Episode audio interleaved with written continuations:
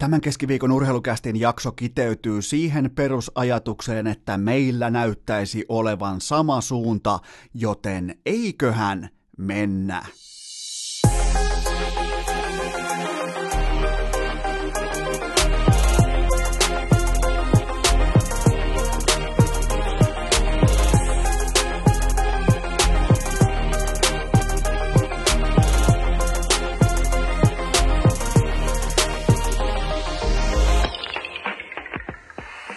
Tervetuloa kaikille kummikuuntelijoille urheilukästin kyytiin on keskiviikko neljäs päivä joulukuuta ja tässä sitä nyt ollaan. Ympyrä on virallisesti sulkeutunut ja milloin sen ympyrän piirtäminen oikeastaan alkoikaan, koska nyt kun se on sulkeutunut, kaikki tietää mitä Suomessa on tapahtunut viimeisen suurin piirtein kahden vuorokauden aikana, niin lähdetään, mennään ihan sinne, mennään tapahtumien alkupisteeseen. Tuntui pitkään siltä tuossa syyskuun alussa, että Teemu Pukkia ei pysäytä Manchester City, ei pysäytä Chelsea, ei pysäytä Liverpool, ei pysäytä kukaan. Kunnes sitten suurdemari, ylidemari johtaja Antti Rinne otti SDPn sormillaan kiinni Teemu Pukin pelipaidasta ja mikään, toistan, mikään ei ollut ennallaan, nimittäin pukki ei saanut puolitoista kuukauteen valioliikassa yhtään mitään aikaan. Ei siis, ei siivuakaan, ei palaakaan. Hyvä, että sai edes osallistumispinssiä, ja se johtui tietenkin siitä, että Demari Kirous iski Teemu Pukin pelipaitaan, ja hän oli valioliikassa aivan totaalinen nolla potilas puolitoista kuukautta, kunnes vaihtui joulukuu ensimmäinen adventtisunnuntai, ensimmäinen päivä joulukuuta. Teemu Pukki kepittää koko arsenaalin puolustuksen ja laittaa pallon tutulle paikalleen alakulmaan. Ja samalla myös kuuluu, teille kaikille on varmaan roolipelit tuttuja, te olette varmaan joskus pelannut jotain, vaikka jotain tota, larppauspeliä, niin siitähän on äärimmäisen tuttua siinä skenessä ja siinä niinku, tota, pelaamisen kulttuurin ytimessä, että voi suorittaa käänteiskirouskortin tuplakäännön, ja tämän teki Teemu Pukki nimittäin maalilla nimenomaan suomalaisten fanipoikien ja fanipoikien isäukkojen, kuten vaikka Ika Lehkosen suosikkijoukkuetta Arsenaalia vastaan tehty maali käänsi demarikirouksen vastapalloon niin uljaalla tavalla, että Antti Rinne ylidemari, SDPn päällikkö, nähtiin tuossa suurin piirtein siitä pukimaalista, siitä tarkalleen ottaen ehkä tuommoinen 70 tuntia eteenpäin raasti laskettuna, niin me nähtiin tilanne, jossa Antti Rinne kävelee kirjekuoren kanssa kohti Mäntyniemeä ilmoittamaan Sauli Niinistölle, että tuota, ei tämä nyt tämä pääministerin homma, nyt kun ollaan saukeahan rehellisiä, niin ei tämä oikein lähe, koska mulle tuli vastakirouksen myötäkirouksen tuplakirous mun niskaan, joten Teemu Pukki lopetti Antti Rinteen pääministeriuran. Ensin toki Antti Rinne yritti päättää Teemu Pukin maalintekijän uran, mutta se kirous on nyt kertalaakista kunnolla. Se on oikein pyöräytetty nyt sitten koko valtiovallan tiimoilta aika komeasti ympäri, ja Antti Rinne, hänen suuntansa, hänen bussillaan oli koko ajan kohti Montun pohjaa, ja siellä Rinteen bussi myös on. Ja nyt osa teistä voi todeta, että no miten liittyy politiikka ja urheilu toisiinsa, että ei kyllä varmasti meillä ainakaan pesisreeneissä, niin ei aivan kaikilta osin, joka paikassa ja koko ajan. Politiikka on aina urheilussa läsnä. Muistakaa aina, älkää olko niitä sinisilmäisiä somehuutajia, että miten vaikka ne kuuluu toinen toisiinsa koko ajan, ne tukee, ne, ne ostaa toisiltaan ajatuksia, tilaa, näkyvyyttä, ne ostaa aatteita, ne tukee, ne työntää toinen toisiaan, ne on siis poliittisen järjestelmän, siis urheilu itsessään on poliittisen järjestelmän yksi tuli, äh, tukipilareista, jolla sä pystyt ää, lobbaamaan ihan helvetisti asioita tässäkin maassa. Okei, jossain vaikka Venäjällä, niin se on sitten vielä niinku ihan tarkka jaottelu, että joko sä oot osa meitä, ja, tai sit sä oot meitä vastaan, ja välissä on nimenomaan kapulana se urheilu. Mutta pysytään kuitenkin Suomessa, tai käydään, mä annan teille kaksi esimerkkiä. Mä annan teille kaksi tällaista niinku poliittista, toinen on negatiivinen, toinen on positiivinen, että mitä halutaan kertoa. Ensinnäkin käydään vähän ulkomailla kuitenkin, koska Mike Babcock, tossa parisen viikkoa sitten sai kenkää Torontosta täysin odotetusti, mutta nyt on alkanut sitten matopurkki, se on alkanut nyt, niin kuin, jos ei nyt ihan sieltä tule mato kerrallaan, niin sieltä tulee koko ajan sellaista niin kuin kuohu kerrallaan, koko ajan syttyy uusia kohuja, että kuinka paska ihminen Mike Babcock on. Ja tämähän johtuu tietenkin vain ja ainoastaan siitä, että pelaajat on yhdistymässä. Pelaajat on, on ne sitten lopettaneita, on ne sitten aktiivipelaajia, ne ei enää kattele hevonpaskaa. Se on ihan selkeä poliittinen, hyvä ettei unioniksi syntyminen tässä tilanteessa ohi oman pelaajayhdistyksensä, että me puhutaan nyt, nyt meillä on nyrkki ilmassa, me sanotaan miten asiat on, koska sellainen tietty herrainvalta, mikä jääkiekossa on todella voimakkaasti läsnä, niin sitä ollaan tällä hetkellä kampeamassa todella voimakkaasti nurin. Ja tämä on siis ihan enneltä, enneltä näkemätöntä, etkä säkään varmaan koskaan tällaista kuulu, että pelaajat möyhentää jotain Mike Babcockin kaltaista lajilegendaa, eikä ainoastaan NHL Stanley Cupin voittaja, vaan nimenomaan kanadalaisen jääkiekon yksi suurimmista nimistä viimeiseen 15 vuoteen. Voittanut ihan kaiken, mihin on koskenut globaalissa jääkiekossa. Joten nyt kun se on saatu se patsas nurin, niin nythän siihen käy sitten kuvainnollisesti kusemassa ihan kaikki päälle. Mutta tämä ei ole mitään vaan sellaista, että ha ha ha, nyt kun se on tuossa maassa, niin on helppo pot potkia, vaan tässä on ihan selkeä yhdistyminen näiltä pelaajilta ohi oman pelaajayhdistyksensä. Kuten huomaatte, koko ajan otetaan kantaa, jokainen retweetti, jokainen somepostaus, jokainen IG-story on osa sitä poliittista kantaa, että pelaajat tällä hetkellä haluaa ottaa vallan. Tämä sama tapahtui aikoinaan NBAssa, ne huomasi ne pelaajat, että hetkinen, he, siis mit, mikä tämä homma on, että valta ei ole meillä, jotka ollaan tämä niinku koko tämän bisneksen ydintuote.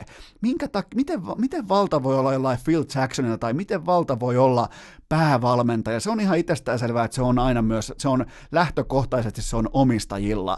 Mutta pelaajat tajus jossain vaiheessa, että me, me, mehän kaapataan tämä kerran kerrasta itsellemme. Ja tällä hetkellä NHL-pelaajat, oot sitten ex-nykyinen mikä tahansa, siellä on vallankaappaus menossa. Ne haluaa ottaa sen päätäntävallan itselleen siitä, että milloin ne puhuu, miten ne puhuu ja kenestä ne puhuu. Ja silloin kun joku vaikka Mike Babcock on vapaata riistaa ihan kaikille ja koko ajan joka paikassa, niin silloin ollaan kaadettu aika helvetin iso patsas maahan.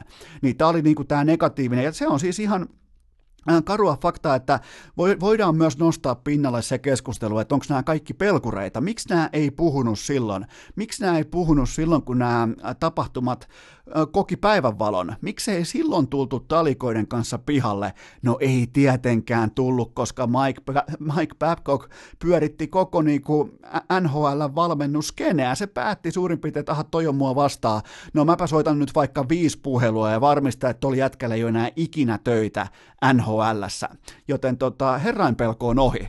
Se on nyt ohi ja pelaajat on voimakkaasti yhdistymässä tämän yksittäisen, oikeastaan se mikä lumipallo on lähtenyt nyt vyörimään, niin tätä ei varmaan enää pysäytä mikään, ei etenkään NHLn pelaajayhdistyksen naurettava peruuttelu hyssyttely ja nöösipoikamaisuus. Siellä pitäisi olla talikot pystyssä, siellä pelätään toisin kuin nämä hienot urheilijat, jotka tuo faktoja pöytään koko ajan omilla nimillään, omilla naamoillaan, omalla, ei välttämättä edes agendalla, vaan omalla otteellaan, omalla kokemuksellaan. Se on helvetin arvokasta ja se on osa politiikkaa. Mutta sitten, tämä pisti silmään, tämä ei, tämä ei niinku, Tämä ei sinänsä liity mitenkään tähän, mutta tämäkin kuuluu valmentamiseen ja valmennuskulttuuriin, mutta sitten taas positiivinen liekki. Otetaan sieltä uunista nyt kaikki tuhkat pois ja heitetään ne lumihankeen laitetaan sinne sellainen toivon kynttilä palamaan, koska Ilta-Sanomat uutisoi, että Jukka Alosen palkka on helvetinmoisessa nousussa, että Ilta-Sanomien laskennan mukaan siellä tienataan jopa tuommoista niinku 240 tonnia vuodessa. Mä nyt nopeasti sitten laskin nohevasti, että se on 20 tonnia kuukaudessa Jukka Jaloselle, ja mun mielestä tämä on ihan selkeä jopa, kun siinä kauhisteltiin, että no onpas nyt paljon rahaa, mutta mä uskallan uida vastavirtaan, koska Jukka Jalonen kaikki, ne, kaikki se positiivinen vaikutusvoima, mitä hän omassa asemassaan tuo suomalaisen jääkiekon valta-aseman pysy, pystyttämiseen ja siinä pitäytymiseen, se on ihan täysin korvaamatonta duunia. Se on raskaasti alipalkattu ja nimenomaan se, mitä Jääkiekkoliitto haluaa viestiä Jukka Jalosen pitkällä sopimuksella ja nimenomaan sillä, että se on isosti palkattu,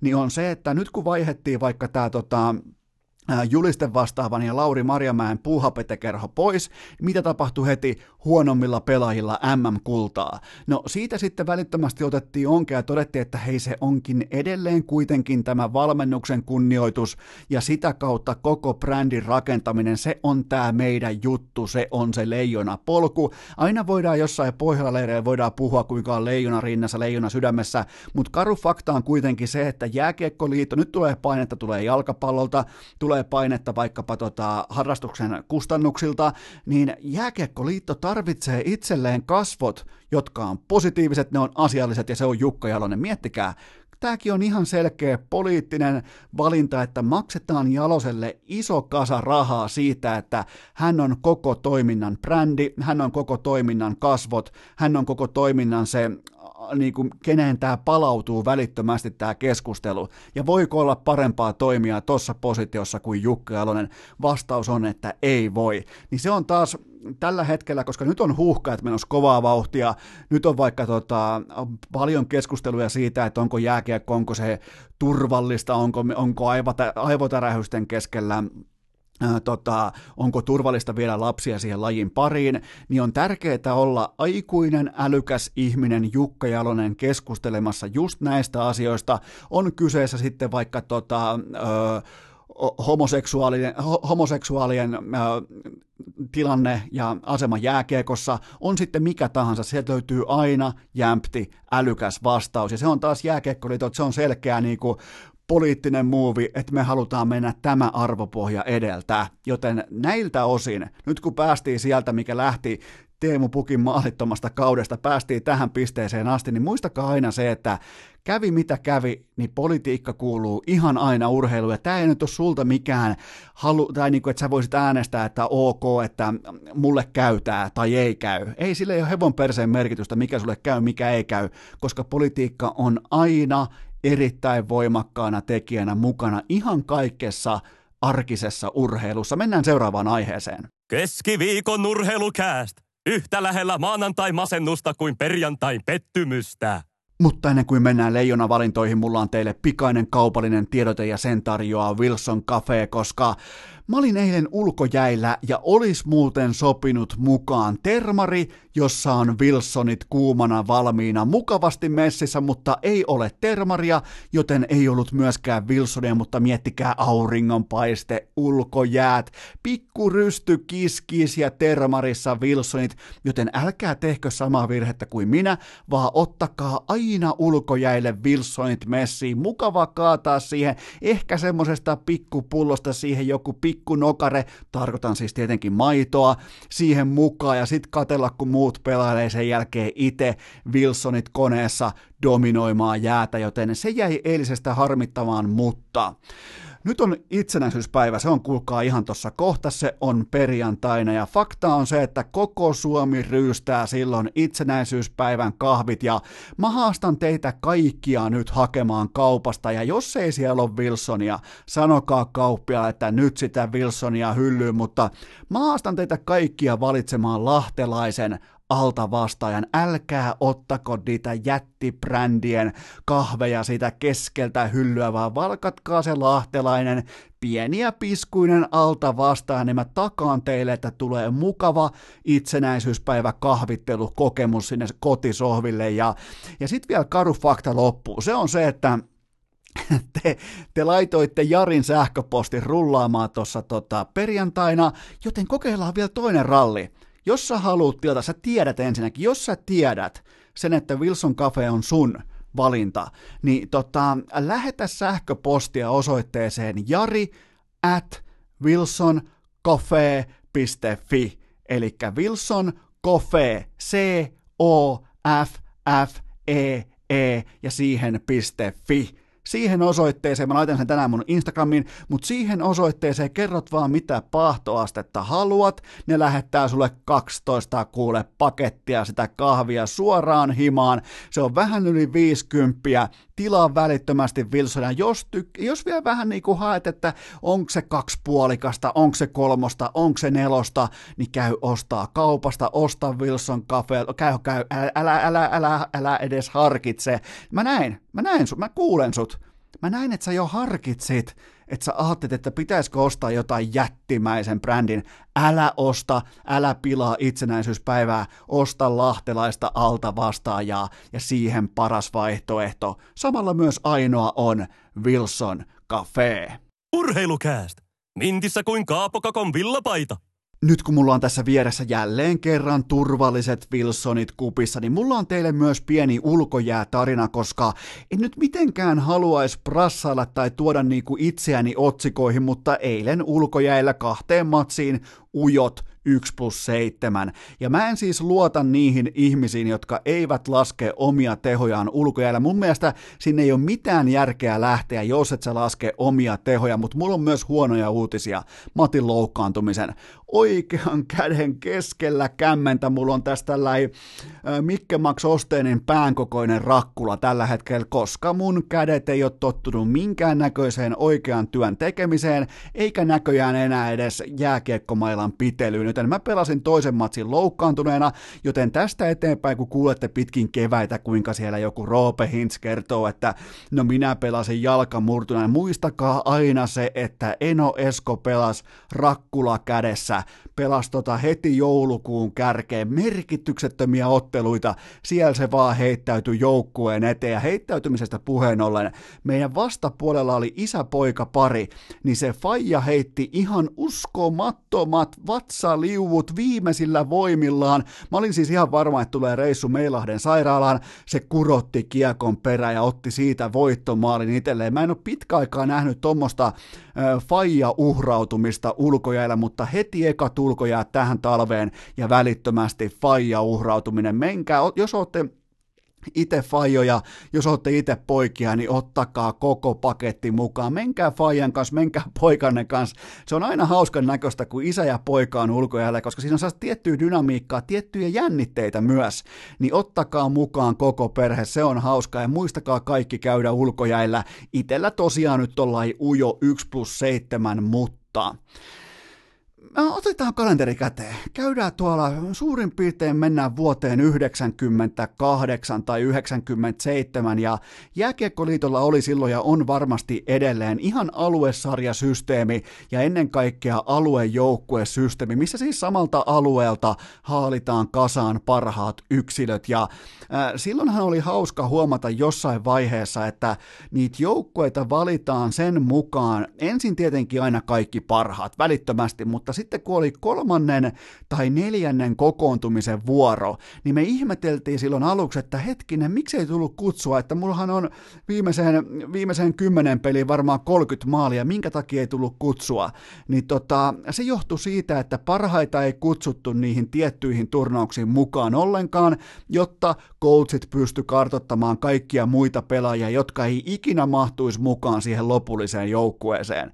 Joten se opittiin aika tavalla nuorena varmaan joskus mitä 15-16-vuotiaina kuitenkin oltiin siinä yläasteen haarukassa suurin piirtein, niin mikään ei ole muuttunut, mikään ei muutu tähän päivään, koska nyt kun Jukka Elonen valitsi maajoukkueen, niin mua kiinnostaa aina tässä Venäjän turnauksessa, joka on siis suurin piirtein äh, reilu viikon kuluttua, mua kiinnostaa aina eniten ne, että ketkä jäi ulkopuolelle, ja sitten suhteessa niiden pelaajien tasoon se, että ketkä heittomerkeissä joutui mukaan, ja näistä mielenkiintoisin nimi on ehdottomasti, se on vähemmän yllättäen meille kaikille tuttu Oulun kärppien Jesse Puljärvi. Se kertoo mulle paljon Jukka, mä arvostan nimittäin Jukka Elosena, jos pitäisi suomalaisia valmentajia laittaa jonkinnäköiseen totemipaaluun, niin mulla olisi siellä ihan kärjessä – korkeimmalla jalustalla mulla olisi Jukka Jalonen koko suomalaisessa urheilussa, ja hän ei ikinä valitsisi Jesse Puljärveä tässä kohdin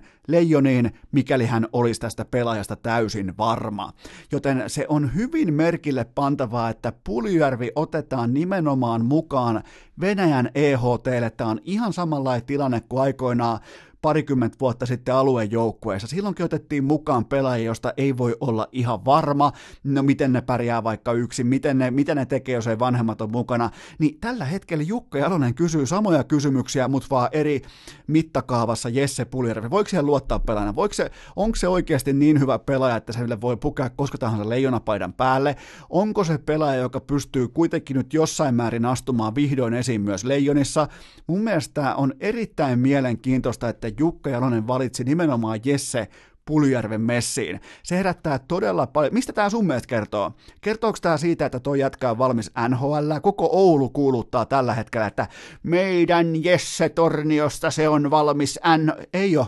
Ei varmasti. Jos se olisi valmis NHL, se dominoisi tällä hetkellä liikaa, se, se luistelisi ympyröitä kaikkien muiden ympärillä. Se ei tee tällä hetkellä liigas yhtään mitään, silloin viimeiset viisi matsia suurin piirtein 0 plus 1, sillä ei ole minkään näköisiä näyttöjä pitkään pitkään aikaan, ja nyt sitten vielä Jukka Jalonen, joka jättää lähtökohtaisesti tästä turnauksesta kaikki parhaat pelaajat pois, niin kuin hyvin tapoihin kuuluu, se on aikoinaan kätelty se diili Lauri Marjamäen kanssa aikoja sitten, ja koskee muuten erityisesti jokereiden pelaajia, niin tota, jos, jos Puljärvi on mukana, niin se on mulla ainakin ihan suora viesti siitä, että Jalonen, Jalonen ei ole nähnyt vielä mitään. Se ei, siis se ei, us, se ei osta sitä pelaajaa, joka on tällä hetkellä uusi Oulun kärppien vapahtaja, joka on just hyvä, ettei suurin piirtein lähtenyt tässä joulukuun siirtorajassa, hyvä, ettei lähtenyt NHL ei tietenkään ollut lähelläkään lähteä yhtään mihinkään, koska ei ole lähelläkään sitä tasoa. Joten tämä on aina mukava reality check niille pelaajille, jotka joutuu mukaan Venäjälle, että miksi sä oot mukana Leijoni? Sä oot sen takia mukaan tuossa joukkueessa, koska Coach Jalonen, kaikkien aikojen suomalainen jääkiekko-päävalmentaja, ei vielä oikeastaan tiedä, että olet sä ratkaisija, oot sä jarru, oot sä traktori vai oot sä peräkärry. Ja Puljärven tiimoilta tällä hetkellä liigassa ei puhettakaan siitä, etteikö olisi liikatason tähtipelaaja. Siitä ei ole puhettakaan, mutta onko oikeasti niin hyvä yksilö, että pystyy astumaan vaikka NHL edes tämän kauden jälkeen, että pystyy ottaa välittömästi sen seuraavan askeleen. Mä oon erittäin skeptinen tässä, eikä, eikä johdu niinkään näistä tota, viime aikojen otteista, vaan ylipäätään toi pelaajatyyppi, älkää menkö hurmoksen mukana, älkää menkö yksittäisten iltojen mukana, kattokaa koko kuvaa ja huomatkaa, että tuossa joukkueessa on Puljärven nimi mukana. Se kertoo mulle helvetin paljon koko keisistä. Mutta sitten ehkä vähän kevyemmässä ilmapiirissä mä totean teille, että nyt kun mä katson tämän joukkueen pelaajalista ja mä oikein käyn sen kriittisesti läpi, niin onhan toi maalinteko, onhan se nyt ihan täysin, se on kuulkaa ihan sataprosenttisesti peltihansikkaan rautarukkasen, puukäsitöiden priimuksen, se on Ilari Melartin hartioilla ja siinä on muuten hartiossa sitten leveyttä. Tämä tulee olemaan ihan täysin yhden pelaajan sirkusta koko maajoukkue tauko. Ilari Melartua tuli kuuman mailansa Ruottista nyt Suomeen ja dominoi leijonia ja ottaa seuraavan askeleen ja laittaa itsensä siihen tota, just siihen marginaaliin, siihen oven sadana puolelle, mistä Jalonen valkkaa sitten keväällä myös MM-kisa pelaajansa, mutta vielä tähän Puljärveen, älkää tehkö sitä virhettä, että kuvittelette, että tämä valinta olisi jotenkin nyt niin kuin, että onpas vahvoja hetkiä alla, meneepäs Jessellä hyvin. Ei mene, ei kulje, ja tämä valinta kertoo vain ja ainoastaan siitä, että Jalonen ei osta pelaajaa nimeltä Jesse Puljärvi. Keskiviikon urheilukääst! Mikä ihana tekosyy iskeä työhanskat naulaan!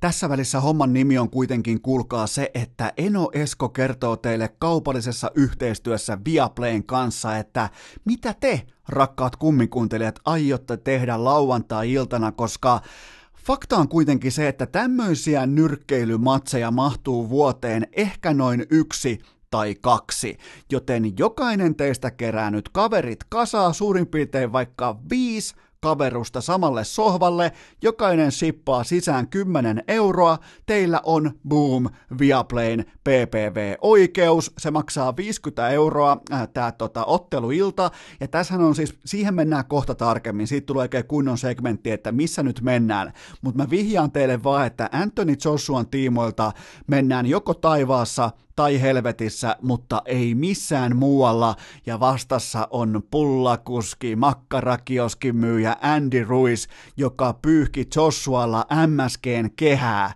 tuossa muutama tovi sitten, joten tämä on ihan jättimäinen uusinta ottelu, ja tässä on Joshualla vain ja ainoastaan hävittävää, sekä myös totta kai hävettävää, joten tota, suosittelen voimakkaasti katsomaan, kerätkää kaverit kasaan, laittakaa jääkaappi jotain kylmää, laittakaa vaikka Wilsonit putoamaan ja ottakaa matsi seurantaa, koska tulee parhaaseen katseluaikaan ja tulee siis olemaan ihan uskomaton viihde, pläjäys ja kaikkea tätä. Ja tästä tulee olemaan niinku sellaista vanhan liiton nyrkkeilyasetelmaa, että on pieni alta vastaan ja vähän sellainen pot, äh, äh, potrea poika ja sit on huippuunsa viritetty, oi hyvä ettei ydinase Anthony Joshua, niin mikäli tässä käy nyt uudestaan niin, että Joshua häviää, niin sit on koko Brittien saari, se on ilmiliekeissä, joten mene osoitteeseen viaplay.fi kautta ppv ja laita tilaus sisään. Tilaa itelles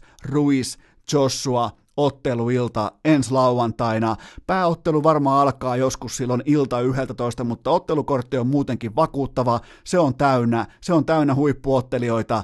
Tulee hyvä ilta, mä ootan innolla, ja mä itse asiassa ootan niin lämmöllä, niin innokkaalla lämmöllä ootan tätä otteluiltaa, että mä laitan tänään mun Instagramissa ja Facebookissa, mä laitan tota, tänään Viaplayn kaksi kappaletta näitä PPV-koodeja, pay-per-view-koodeja jako, joten olkaa tarkkana somessa, olkaa tarkkana muutenkin ja ottakaa kaverit kasaan lauantai-iltana Joshua vastaan Ruiz ja nyt mennään itse siihen aihekäsittelyyn.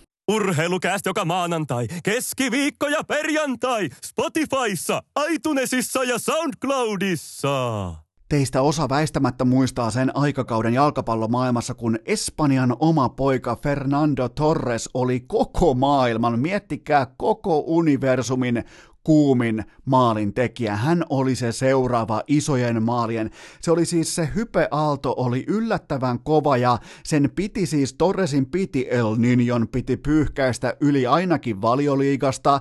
Sitten piti voittaa yksin MM-kullat, EM-kullat. Okei, EM-kultaa hän myös voitti aika keskeisessä roolissa, mutta tota, ei välttämättä kuitenkaan niin megatähtiluokan tai sit vaan joutui siihen mankeliin, mistä alkoi tulla sitten äh, Cristiano Ronaldo alkoi tulla Lionel Messi, joka on tällä hetkellä ylivertaisesti maailman historian paras jalkapalloilija, niin kuin maanantaina, maanantaina jälleen kerran taas nähtiin, että olihan se nyt kaunista. Otetaan nopeasti siihen kiinni, koska tämä ei sinänsä, sinänsä tämä aihe siihen liity, mutta ja eikä muutenkaan pitänyt nostaa koko äh, topikkia mukaan kästilistalle, mutta menkö nyt tämän kerran, mutta olihan se kaunista nähdä, että ne Pallondorin äänestäjät, ne häntä koipien välissä valuu takaisin omaan risukasansa ja painaa oikeita nappia ihan uskomattoman seko- sekoilun ja vihkoon vetämisen jälkeen. Ja se vielä, että Modric tuo sen pokaalin Messille, että sori, laina-aika on ummessa, sori, tämä oli väärällä käyttäjällä, ole hyvä, tee mitä haluat. Tää, sen pitäisi oikeastaan se koko palkinto pitäisi nimetäkin tässä vaiheessa jo Lionel Messi kiertopalkinnoksi, koska kyseessä on ihan ylivertaisesti kaikkien aikojen paras jalkapalloilija ja kenties myös Michael Jordanin ohella ehkä jopa hänet ylittäen kaikkien aikojen paras urheilija. Joten tota, ja sitten pitää vielä sanoa siitä äänestyksestä, että mä en tiedä mitä, la- mä en niinku, mä nyt yritän olla mahdollisimman poliittinen ja niin kuin kaunis sanainen, mutta miten vitussa kukaan voi nähdä tätä vuotta jalkapallossa siten, että Cristiano Ronaldo on kolmanneksi paras pelaaja koko maailmassa? Ei kukaan, ei mitenkään, keskustelu ohi, mutta me jäätiin siihen torrekseen. Palataan siihen, kun El Niño myytiin silloin ihan hirveä, huomaatteko, että tämä on menossa koko ajan johonkin, me ollaan matkalla johonkin, meidän tavoitteena on päässä ihan käsittämättömän kauniin aasinsillan ylittäen tuonne Saudi-Arabiaan saakka.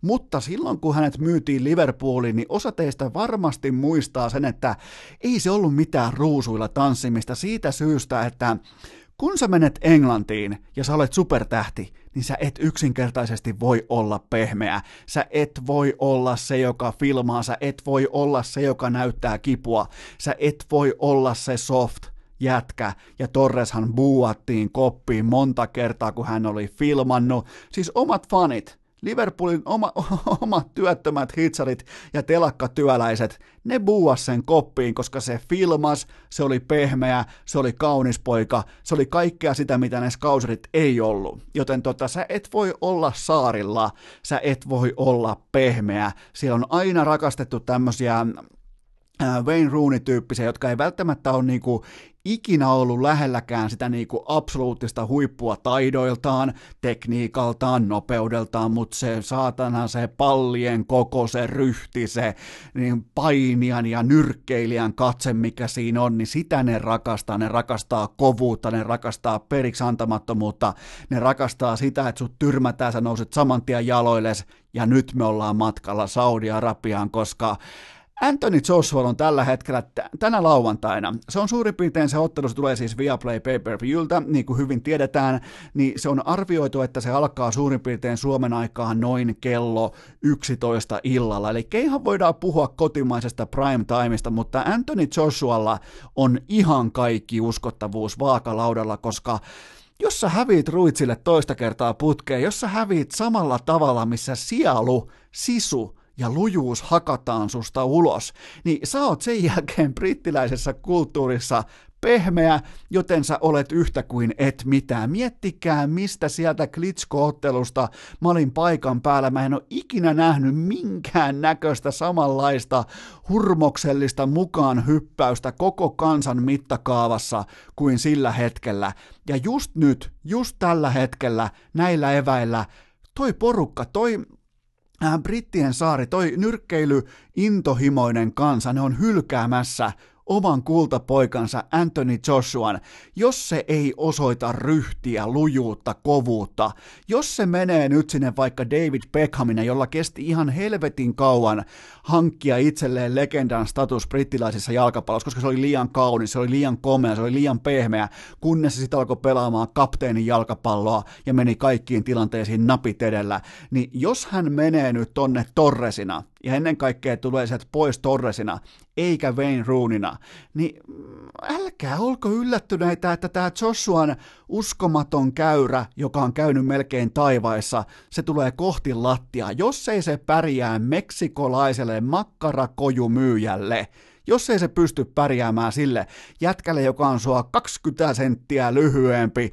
ja silti 50 kiloa painavempi, ei näytä, ei sitten pätkän vertaa huippuurheilijalta, näyttää pikemminkin semmoiselta, joka sparraa Robert Heleniuksen vastustajia kohti virolaista kapakkailtaa, niin jos se jätkä tulee Meksikosta, joka kenties on kuitenkin koko nyrkkeilyn maailman mekka, sieltä tulee uskomattoman taitavia nyrkkeilijöitä, tekniikka, ottelusilmä, rytmi, kaikki, niin miettikää, kun tämä pullakuski tulee, jos se tyrmää uudestaan sisun ulos, koska ollaan rehellisiä.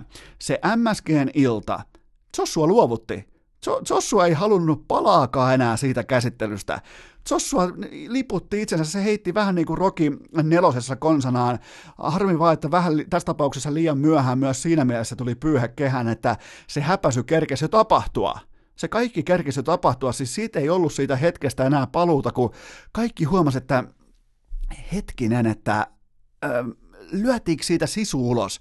Kyllä lyötiin. Ja tällä hetkellä on kaikki peli. Siellä on Eddie Hearniltä on kaikki pelissä. Anthony Joshuan koko tuotantotiimiltä, mihin kuuluu tuommoinen 25 mm, täyspalkattua työntekijää, kaikki pelissä. Siellä on Under Armourilla kaikki pelissä. Siellä on Sky Sportsilla kaikki pelissä. Tämä on siis aivan fantastisen ihana tilanne, koska jos sä oot Anthony Joshua, jos sä oot Eddie Hearn, niin sä et voi tätä hävitä. Sä et ennen kaikkea voi osoittaa, että sä oot pehmeä, koska sut buuataan Briteistä ulos. Niin siinä mielessä tämä on se asia, mikä pitää nyt käsittää, että miksi tämä on iso.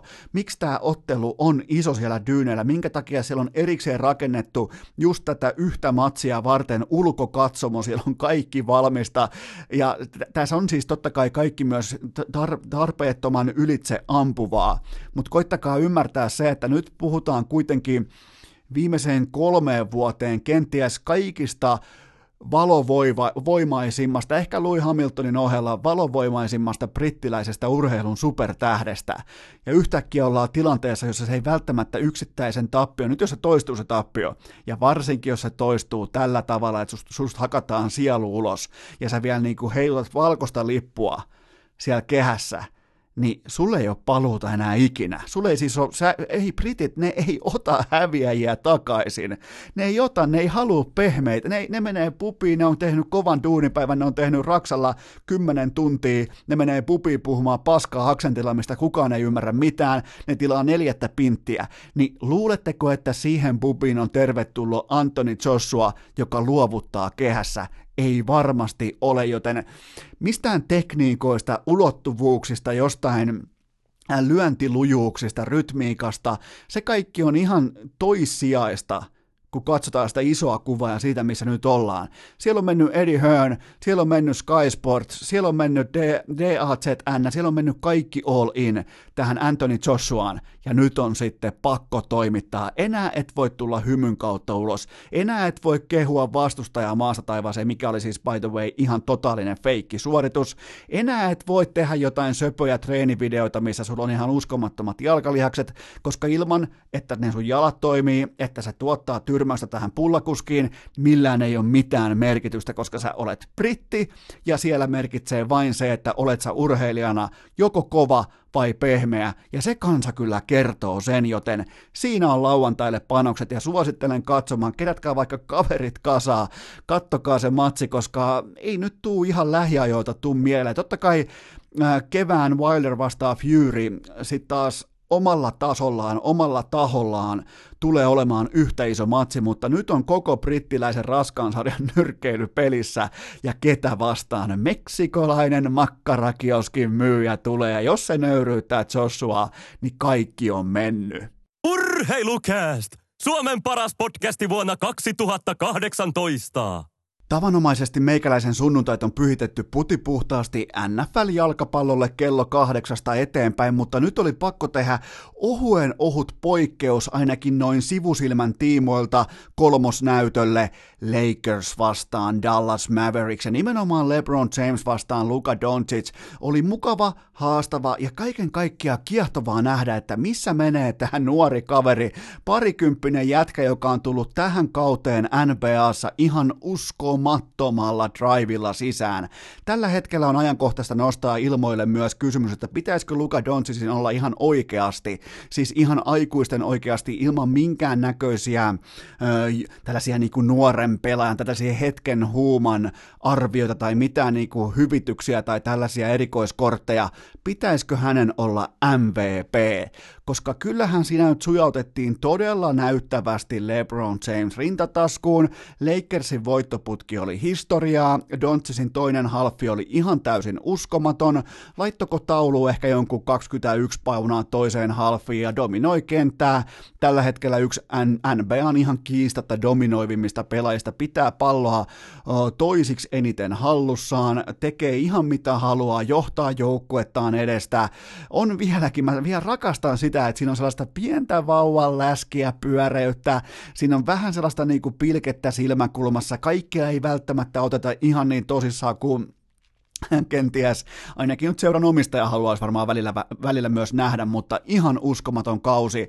Koko marraskuu vähintään tripla-tupla taulussa ja koko kausi 33,1 paunaa, 9,4 reboundia ja 10,1 syöttöä ottelua kohde, joten tota, siinä on mun papereissa tällä hetkellä MVP-numerot. Siellä on siis tällä hetkellä ylipäätään LeBron, siellä on tota Harden, siellä on Janis ja sitten siellä on Doncic, mutta jos pitäisi vaikutusvoimaa omalle joukkueelleen puntaroida just nyt, just tällä hetkellä, ja jos otat vaikka otat Hardenin pois Houstonista, niin kyllä se todennäköisesti jotain pystyy silti tekemään.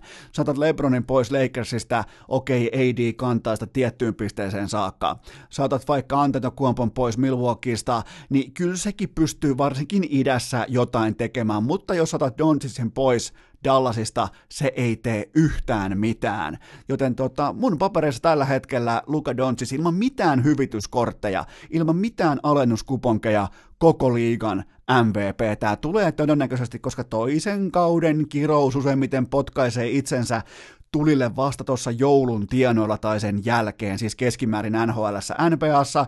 Edellinen tilasto perustuu aivan täysin omakohtaiseen mutuiluun, mutta siltä nyt vaan sattuu tämmöisen viimeisen 20 vuoden tiimoilta tuntumaan, että se toisen kauden kirous alkaa siitä joulun tuntumasta, koska nämä molemmat lajit menee käsi kädessä suurin piirtein läpi tota kauden, niin se on helppo muistaa siitä, että joulusta eteenpäin toisen kauden kirous, se on tosiasia. Mutta tällä hetkellä Luka Doncic ei merkkiäkään siitä, että jarruttaisi pikemminkin vaan kiihyttää.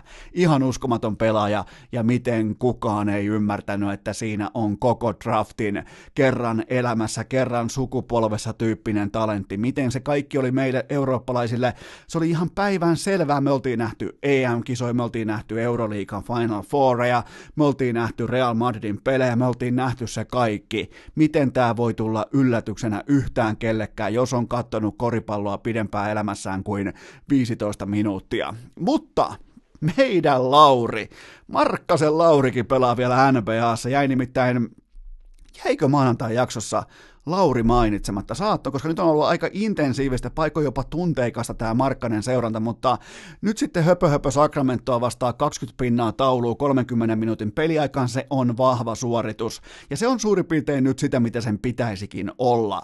Ja kaukaa pallot sisään 4 kautta 8, eli 50 prosenttia. Tämä oli kauden vasta toinen kerta, kun Markkanen ottaa vähintään kahdeksan kolkkia. Ja tämä marraskuu oli koko uran heikoin kuukausi sekä numeroina että roolituksena, ja silti uskaltaa ottaa noita aloitteita, niin kyllä siinä tiettyä Jyväskylä, Jyväskylämäistä kovapäisyyttä, nyt mä kautin taas sen, oliko se Kypärämään koulu vai Kuparimään koulu? Kumman mä heitän nyt hatusta ulos? Kyllä siinä vähän on sellaista tota, Kypärämään koulumaista kovapäisyyttä tällä hetkellä Markkasessa. Mä menen nyt tuolla Kypärämään kouluun, se kuulostaa paljon paremmalta kuin Kuparimään koulu, niin tota, sille täytyy nostaa hattua, koska ei ole roolia, ei ole tällä hetkellä stabiili tilanne, et ole terve, pelaat loukkaantuneen, mikä on edelleen ihan täysin käsittämätöntä, niin silti pystyy luottamaan tietyissä tilanteissa, vaikka vastassa onkin ihan täys roskistulipalo nimeltään Sacramento, niin silti tota, silti pystyy luottaa itteensä, koska tuommoisen mankeloinnin jälkeen, mitä toi marraskuu oli, niin useimmiten ollaan nähty, että jos lajina on vaikka NBA-koripallo, NHL-jääkiekko, niin kyllä silloin myös pelaaja, urheilija, oot sitten kuinka hyvä tahansa, niin sä luhistut, joten tällä positiivinen merkki jäi vihkoseen. Ja tota, nyt jos pitäisi asettaa jotain tiettyjä tavoitteita, niin laitetaan vaikka se tavoitteeksi. Ihan tällä mitä on myös helppo seurata.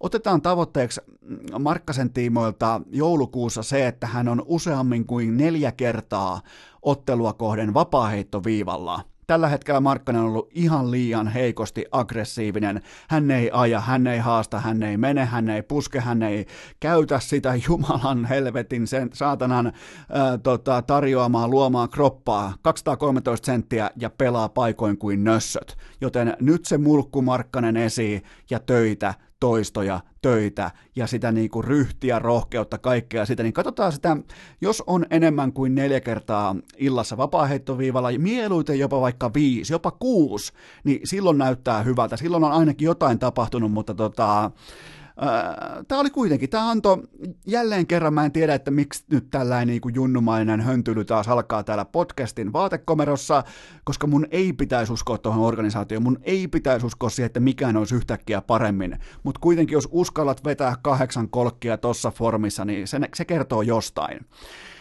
Ja sitten NPA. NBA, NBA, NBA. Mä tiedän, että se on hienoa, että tulee kaiken maailman vanhoja kehäraakkeja mukaan, ketkä tuo teille vaikka näkyvyyttä. Vähän haastaa keskustelu, vaikka jos ajatellaan, että keskimääräinen amerikkalainen urheilushow lähtee siitä, että siinä on vaikka Siinä on suurin piirtein keskimäärin tällä hetkellä viisi tai kuusi ekaa topikkia, ne on NFL. Sen jälkeen tulee kaksi topikkia kollege jenkkifutista ja sen jälkeen jatketaan NBAlla, joten NBAlle oli pienimuotoinen lottovoitto, että Carmelo Anthony tuli mukaan, koska se kiilas siellä aihelistalla jonnekin sijoille kolme tai neljä, mutta tämä menee nyt sitten pikkusen verran jo yläpellostakin leveäksi, että päätettiin sitten palkita läntisen konferenssin viikon pelaajana, siis konferenssissa, jossa on ihan oikeitakin pelaajia, joten NPA nyt antoi tämmöisen niinku, äh, urapalkinnon vähän niin kuin vaikka Jääkiekkoliitossa tai TPS tehdään ihan tuntuvasti pitkin kautta vuodesta toiseen. Joten tota, tämä oli vähän sellainen, että no aika hyvin te myös te kummikuuntelijat olitte hereillä, nimittäin inboxi kolahti varmaan, että ei kai kyseessä ole tällainen, niin kuin, että kiitos Karmelo, että tulit takaisin palkinto, tämä on nimenomaan se palkinto, ei lähelläkään viikon parasta pelaajaa. Sitten ylimalkkaan NPAsta, niin nyt astutaan siihen aikakauteen tai siihen, alkaa tietenkin on joulukuun alku ja alkaa tota pikkuhiljaa erottua se, että ketkä on lähes tankkaamaan, ketkä on farseja, ketkä on vitsejä ja ennen kaikkea se, että ketkä on oikeita NBA-organisaatioita. Niin isot alkaa erottua ihan selvästi harmaasta massasta, esimerkiksi vaikka idässä Milwaukee marraskuun läpi 15 voittoa 16 ottelussa ja lännessä sitten taas Lakers tässä samassa vanavedessä 14 voittoa 15 ottelusta, joten tota, tässä tullaan taas jälleen kerran siihen, että tuossa lajissa sulla ei ole mitään merkitystä, kuka on sun coach, sulla ei ole mitään väliä, ketkä on sun vaikka tota, uh, huoltoporukoissa tai sun staffissa tai missä, sä tarvit supertähtiä. Ja, tota, ja sitten kun sä pystyt niitä supertähtiä joko kauppaamaan, hankkimaan tai draftaamaan, niin silloin sun pitää myös osata tulla heidän kanssa toimeen, toisin kuin vaikka Chicagossa sun pitää antaa heille ihan kaikki avaimet. Sä et voi lyödä niille käteen vaikka kellokorttijärjestelmää, että hei leimaappas itses töihin poika, sun pitää antaa koko organisaation avaimet tähtipelaajalle, koska se on tuossa sarjassa ainoa tie menestykseen ja voittamiseen. Joten tota, tällä hetkellä itse asiassa ää, NBAssa on hetkinen, monta siellä on? Siellä on kahdeksan joukkuetta, jolla on yli 70 prosentin voittoprosentti just tällä hetkellä. Mä tein teille nimittäin vähän sitä kovaa datamateriaalia. Niin tota kahdeksasta joukkueesta tulee tällä hetkellä myös sadalla prosent, sadan prosentin varmuudella, mä uskallan sanoa, näistä kahdeksasta joukkueesta tulee myös NBAn mestari, ja se mikä on hyvin merkille pantavaa on se, että nämä kaikki on todella supertähtivetoisia. Mikäli pitäisi aseella uhaten mainita yksi päävalmentaja, mä sanoisin kenties Bostonin äh, Brad Stevensin, mutta en ketään muuta. En, en ennen kuin ihan viimeinenkin supertähti tuossa lajissa on lueteltu, se on marssijärjestys, joten nyt me ollaan nähty jälleen kerran se, sulla on Antetokuampo, se dominoi itää sulla on LeBron James, sä dominoit länttä, maailman yksinkertaisinta matematiikkaa.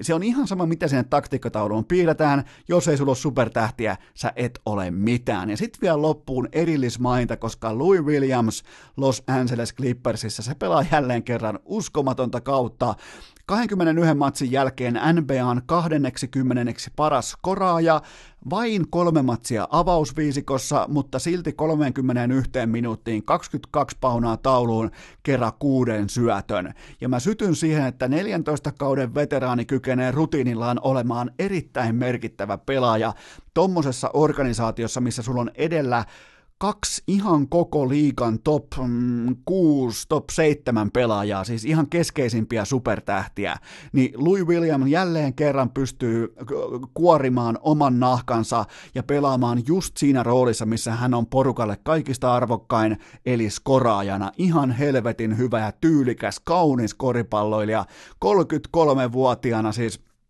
ylipäätään, että lajit lii, äh, jalat liikkuu, 33-vuotiaana kausi numero 14 ja tota, dominoi sarjassa, jossa useimmiten siis, no ei nyt dominoi, mutta siis pelaa vahvaa koripalloa sarjassa, missä sun vastustajat keskimäärin on tuommoisia 24-25-vuotiaita. Joten äh, kyllä se täytyy vaan kerran taas sanoa, että Louis Williams ihan uskomaton kausi menossa ja se niin paras kuudes pelaajapalkinto, se ei ole enää mitään. Nyt pitää ihan rohkeasti lähteä puhumaan niin kuin Williamsista siellä keskeisten, ei välttämättä supertähtien joukossa, mutta vähintään tähtistatuksella. Unohdetaan se kuudennen miehen hössötys kokonaan pois. Kyseessä on ihan ehdottomasti ratkaiseva elementti tohon sarjaan, mutta siinä oli tämän keskiviikon NBA-katsaus. Urheilukääst! Klassinen yhden kauden ihme! Nyt sitten kaikki äärimmäisen tarkkana ennen kuin tehdään tuhtitreidi NPA-parketeilta NFL-viheriöille, koska tämä on kaupallinen tiedote ja tämän tarjoaa meikäläisen hyvä ystävä elisa.fi, koska sä et enää pääse karkuun sitä tosiasiaa, että joulu on tulossa ja toinen tosiasia on se, että sun kämppä on paskainen. Se on ihan kuin perseen läpi vedetty, joten älä edes yritä esittää sankaria sen vanhan heikko tasoisen tämmöisen epäluotettavan imurin kanssa. Sust ei oo siivoajaksi, joten käy osoitteessa elisa.fi ja klikkaa kodin koneet ja valkkaa mikä tahansa näistä alennusrobottiimureista. Siellä on kunnon alennuksia, ne on tällä hetkellä todella korkealaatuisia. Mä ostin aikoinaan varmaan tommonen ehkä seitsemän vuotta sitten ostin robottiimurin, mutta tekniikka ei ollut vielä valmis. Tällä hetkellä ne tekee, ne kulkaa hyvä ettei kokkaa, hyvä ettei ne tee teille petsi-lappua valmiiksi. Ne tekee ihan kaiken, joten mene osoitteeseen elisa.fi ja tilaa itelles robottiimuri. Siellä on muun muassa vaikka legendaarinen Roborock S5. Kelatkaa tämä hinta, vain ja ainoastaan 399 euroa. Siis se tulee sulle, se siivoaa, hyvä ettei kokkaa, se katsoo, että kulmat on puhtaan, se katsoo ennen kaikkea, kun tontut kurkkii, niin sulla on kämppä puhdas, sä voit sen jälkeen saada lahjoja, jos sulla on kämppä liikainen, sä et saa mitään, sä et ole imurojana, sä et ole yhtään mitään, ollaan rehellisiä, sun tulevaisuus ei ole siivoamisen saralla, joten tilaa robottiimuri, mene osoitteeseen elisa.fi ja klikkaa kodin koneet. Ja osta vaikka nimenomaan Roborock, maksaa 399 äh, euroa, etkä varmasti kadu. Osoite on elisa.fi. Urheilukääst! Toisen kauden kirous on tosi asia! Mikäli tämä suuri ja mahtava sekä totta kai myös äärimmäisen uskottava huippuorganisaatio nimeltään Urheilukäst ei jotakin ole, niin tämä ei ole ihan hitusen vertaakaan siitä alusta, taikauskoinen. Tätä organisaatiota, tätä kioskia, tätä podcastia ei kiinnosta, miten mustakissa ylittää tien. Täällä ei heitellä olan yli suolaa. Täällä ei tehdä mitään, täällä ei uskota tähtikuvioihin, ei uskota sammakon sisälmyksiin, vaan täällä katsotaan kylmästi sitä, että mikä joukkue viittaa todennäköisesti toisen joukkueen suhteessa hintalappunsa. Ja NFL-kausi etenee tässä kohdin siinä, äh, siinä vaiheessa, että nyt on oikeastaan jo mahdotonta jäädä tappiolle. Enää tarvitaan yksi osuma, niin sen puitteissa meidän kausi täällä tuottaja Kopen kanssa, se on spreadia vastaan absoluuttisesti voitollinen. Eli nyt tarvitaan, tämä todennäköisesti Zinksaa nyt koko loppukauden, tässä on enää kolme viikkoa pelattavissa, mutta tällä hetkellä, siis tämä viikko meni nyt sitten kaksi kautta kolme oikein ja mua korpeaa niin vietävästi, mulla oli teille kolme kautta kolme tarjotin kädessä, mutta kun piti jälleen kerran kerran lähteä sitten outsmarttaamaan koko huonetta, niin mulle tuli yksi paha vihkoon veto, mutta mulla oli jo se tarjotin tuotavana teille. Mutta koko kästin NFL-kausi tähän saakka 60,5 prosenttia spreadia vastaan oikein, ja palautusprosentti Kulpetin kertoimilla tasapanoksella 117,4. Ja tässä on siis kolme liuskaviikkoa vielä edessä, ja voitolliseen kauteen me tarvitaan enää yksi osuma. Eli nyt jos vedetään 0 kautta 9 nämä viimeiset viikot, niin se on sitten ultimaattinen jinksaus. Se on sitten kaikkien aikojen kovin haku. Ja te voitte nyt laskea spreadia vastaan, siis tota, laitatte kaksi tai oikeastaan 1,94 potenssiin yhdeksän, niin siinä, siinä on se todennäköisyys, että me ei jäädä tästä kaudesta voitolle. Mutta Tämä oli todella herkullinen peliviikko sekä liuskalla että kentällä, ja me aloitetaan liuskasta, koska Pittsburgh plus 2,5 pistettä, se tuli juuri siten rintataskuun, kuten pitikin. Mä oikein nautin tästä ottelusta, mä nautin tästä kohteesta, mä nautin tästä ennen matsia, matsin aikana ja matsin jälkeen, koska tämä on juuri se tilanne, jota sä ja mä vedonlyöjinä etsitään. Me halutaan stabiili organisaatio, me halutaan nyt se kuuluisa klisee, me halutaan se pitkäkestoinen voittamisen kulttuuri, kulttuuri, ja me halutaan meille vastaan meidän kotikentälle, me halutaan tähtikimalletta, me halutaan ö, kollege fratboita, me halutaan fuckboita, me halutaan kaikkea sitä, mikä kimaltaa, me halutaan otsikoita, me halutaan hienoja tennareita, me halutaan kuulkaa uusia nappiksia, me halutaan Louis Vuittonin kasseja sinne vastaan, me otetaan ne mielellämme ja me piästään ne aina. Siis ikuisesti aina. NFL on kaikista kylmin sarja, mitä tulee tällaisten niinku feikki supertähtien biittaamiseen, ja tämä oli siitä vain yksi esimerkki. Ja mä en edes mennyt sinne saakka, että mä nostaisin tikun nokkaa tämän Freddy Kitsensin, eli päävalmentaja Freddy Kitsensin paidan. Hän siis meni perjantaina elokuviin, Herran Jumala, semmosessa paidassa, missä luki, että Pittsburgh aloitti tämän kaiken. Ja jos tämä menee nyt sulta ohi, niin mm, se on sun ongelma, mutta ää, päävalmentajia tuossa liikassa NHL, no ei nyt niinkään NBAssa, mutta tuossa liikassa NHL, sitten tietenkin ää, eurooppalaisen futiksen managerit, muutama tällainen niin kuin iso instanssi urheilussa, niin niillä on ihan eri standardit, niin sä et me elokuvi, et vaikka sun lapsi olisi parsinut sen paidan sulle, sä et me elokuvi sun divisiona vihollisen matsin alla, ja sä et anna niille sitä pensakanisteria, että nyt toi coachi muuten teki viimeisen virheen, ja se virhe laitettiin maksuun kentällä, ei väkivalloin, vaan todella dynaamisella puolustuspelaamisella, ja äh, Steelersin pass rush tuotti J.J. Wattin johdolla sen viisi säkkiä, Baker Mayfield jälleen kerran alle 200 heittojardia, ja tota, ne, tässä mentiin budjetissa, että ne pystyy antamaan vahvalle juoksujoukkoille Cleveland Brownsille, ne pystyy antamaan sen 100 jardia, se sujahtaa kivasti budjettiin, mutta kun siellä on todellinen totaali idiootti päävalmentajana, niin se ei aina tunnu, tai siis ei aina vaan ei koskaan tunnu tiedostavan sitä, että mikä on ton joukkueen vahvuus, se on juoksupeli. Joten mä nautin siitä, kun ne keksi, että hei me annetaan tämä peli Baker Mayfieldin käsiin. Mä totesin siinä kohtaa itselleen, että tämä petsi on himassa, ei mitään hätää. Siinä vaiheessa vielä äh, Cleveland taisi itse asiassa johtaa sitä peliä 10-3, niin mä totesin, että ei, ei kahta sanaa, ei, siis, ei, ei, ei puhettakaan. Joten tota, todella vahva esitys Steelersin puolustukselta, ja koko käsikirjoitus meni just tasan tarkkaan niin kuin pitikin, ja Pittsburgh on tällä hetkellä fantastisesti seitsemän voittoa ja viisi tappiota, ja niiden playoff-jakauma on tällä hetkellä tuossa lohkossa siten, että Baltimore on käytännössä, se on jo inessä, mutta Pittsburgh 46 prosenttia saumapäässä playareihin ESPNn numeroiden mukaan, ja sitten Clevelandi on kuollut, niillä on enää 5 prosenttia. Joten tämä oli siis aivan täysin jättimäinen peli, ja mä arvasin, että ruukien head coach, mä tiesin, mä pystyin ennakoimaan, että toi keltanokka idiootti laittaa sen pallon tosi hetkellä ei juoksupelin, vaan Baker Mayfieldin käsiin, jolla ei ole hyökkäyksen linjaa, josta tullaan läpi, ja tästä syystä meidän sijoituskohde oli täsmälleen oikea koko matkan pankkiin. Ja tota, Pittsburghilla seuraavaksi Arizona ja Buffalo, niillä on ihan täyttä realismia voittaa molemmat. Ihan siis absoluuttista realismia tolla puolustuksella. Ja mä pohdin teille loppuun vielä tähän osioon, mä pohdin teille tähän Pittsburghin hännille tällaista kysymystä, että voisiko Mike Tomlin olla jopa vuoden valmentaja. Leveon Bell, on, se on ollut jo kauan poissa, mutta sen jälkeen joutui rakentamaan juoksupeli viime kaudelle uudestaan. Antonio Brown ollut jo kauan poissa, joutunut miettimään, että kuka on ykkösrissu.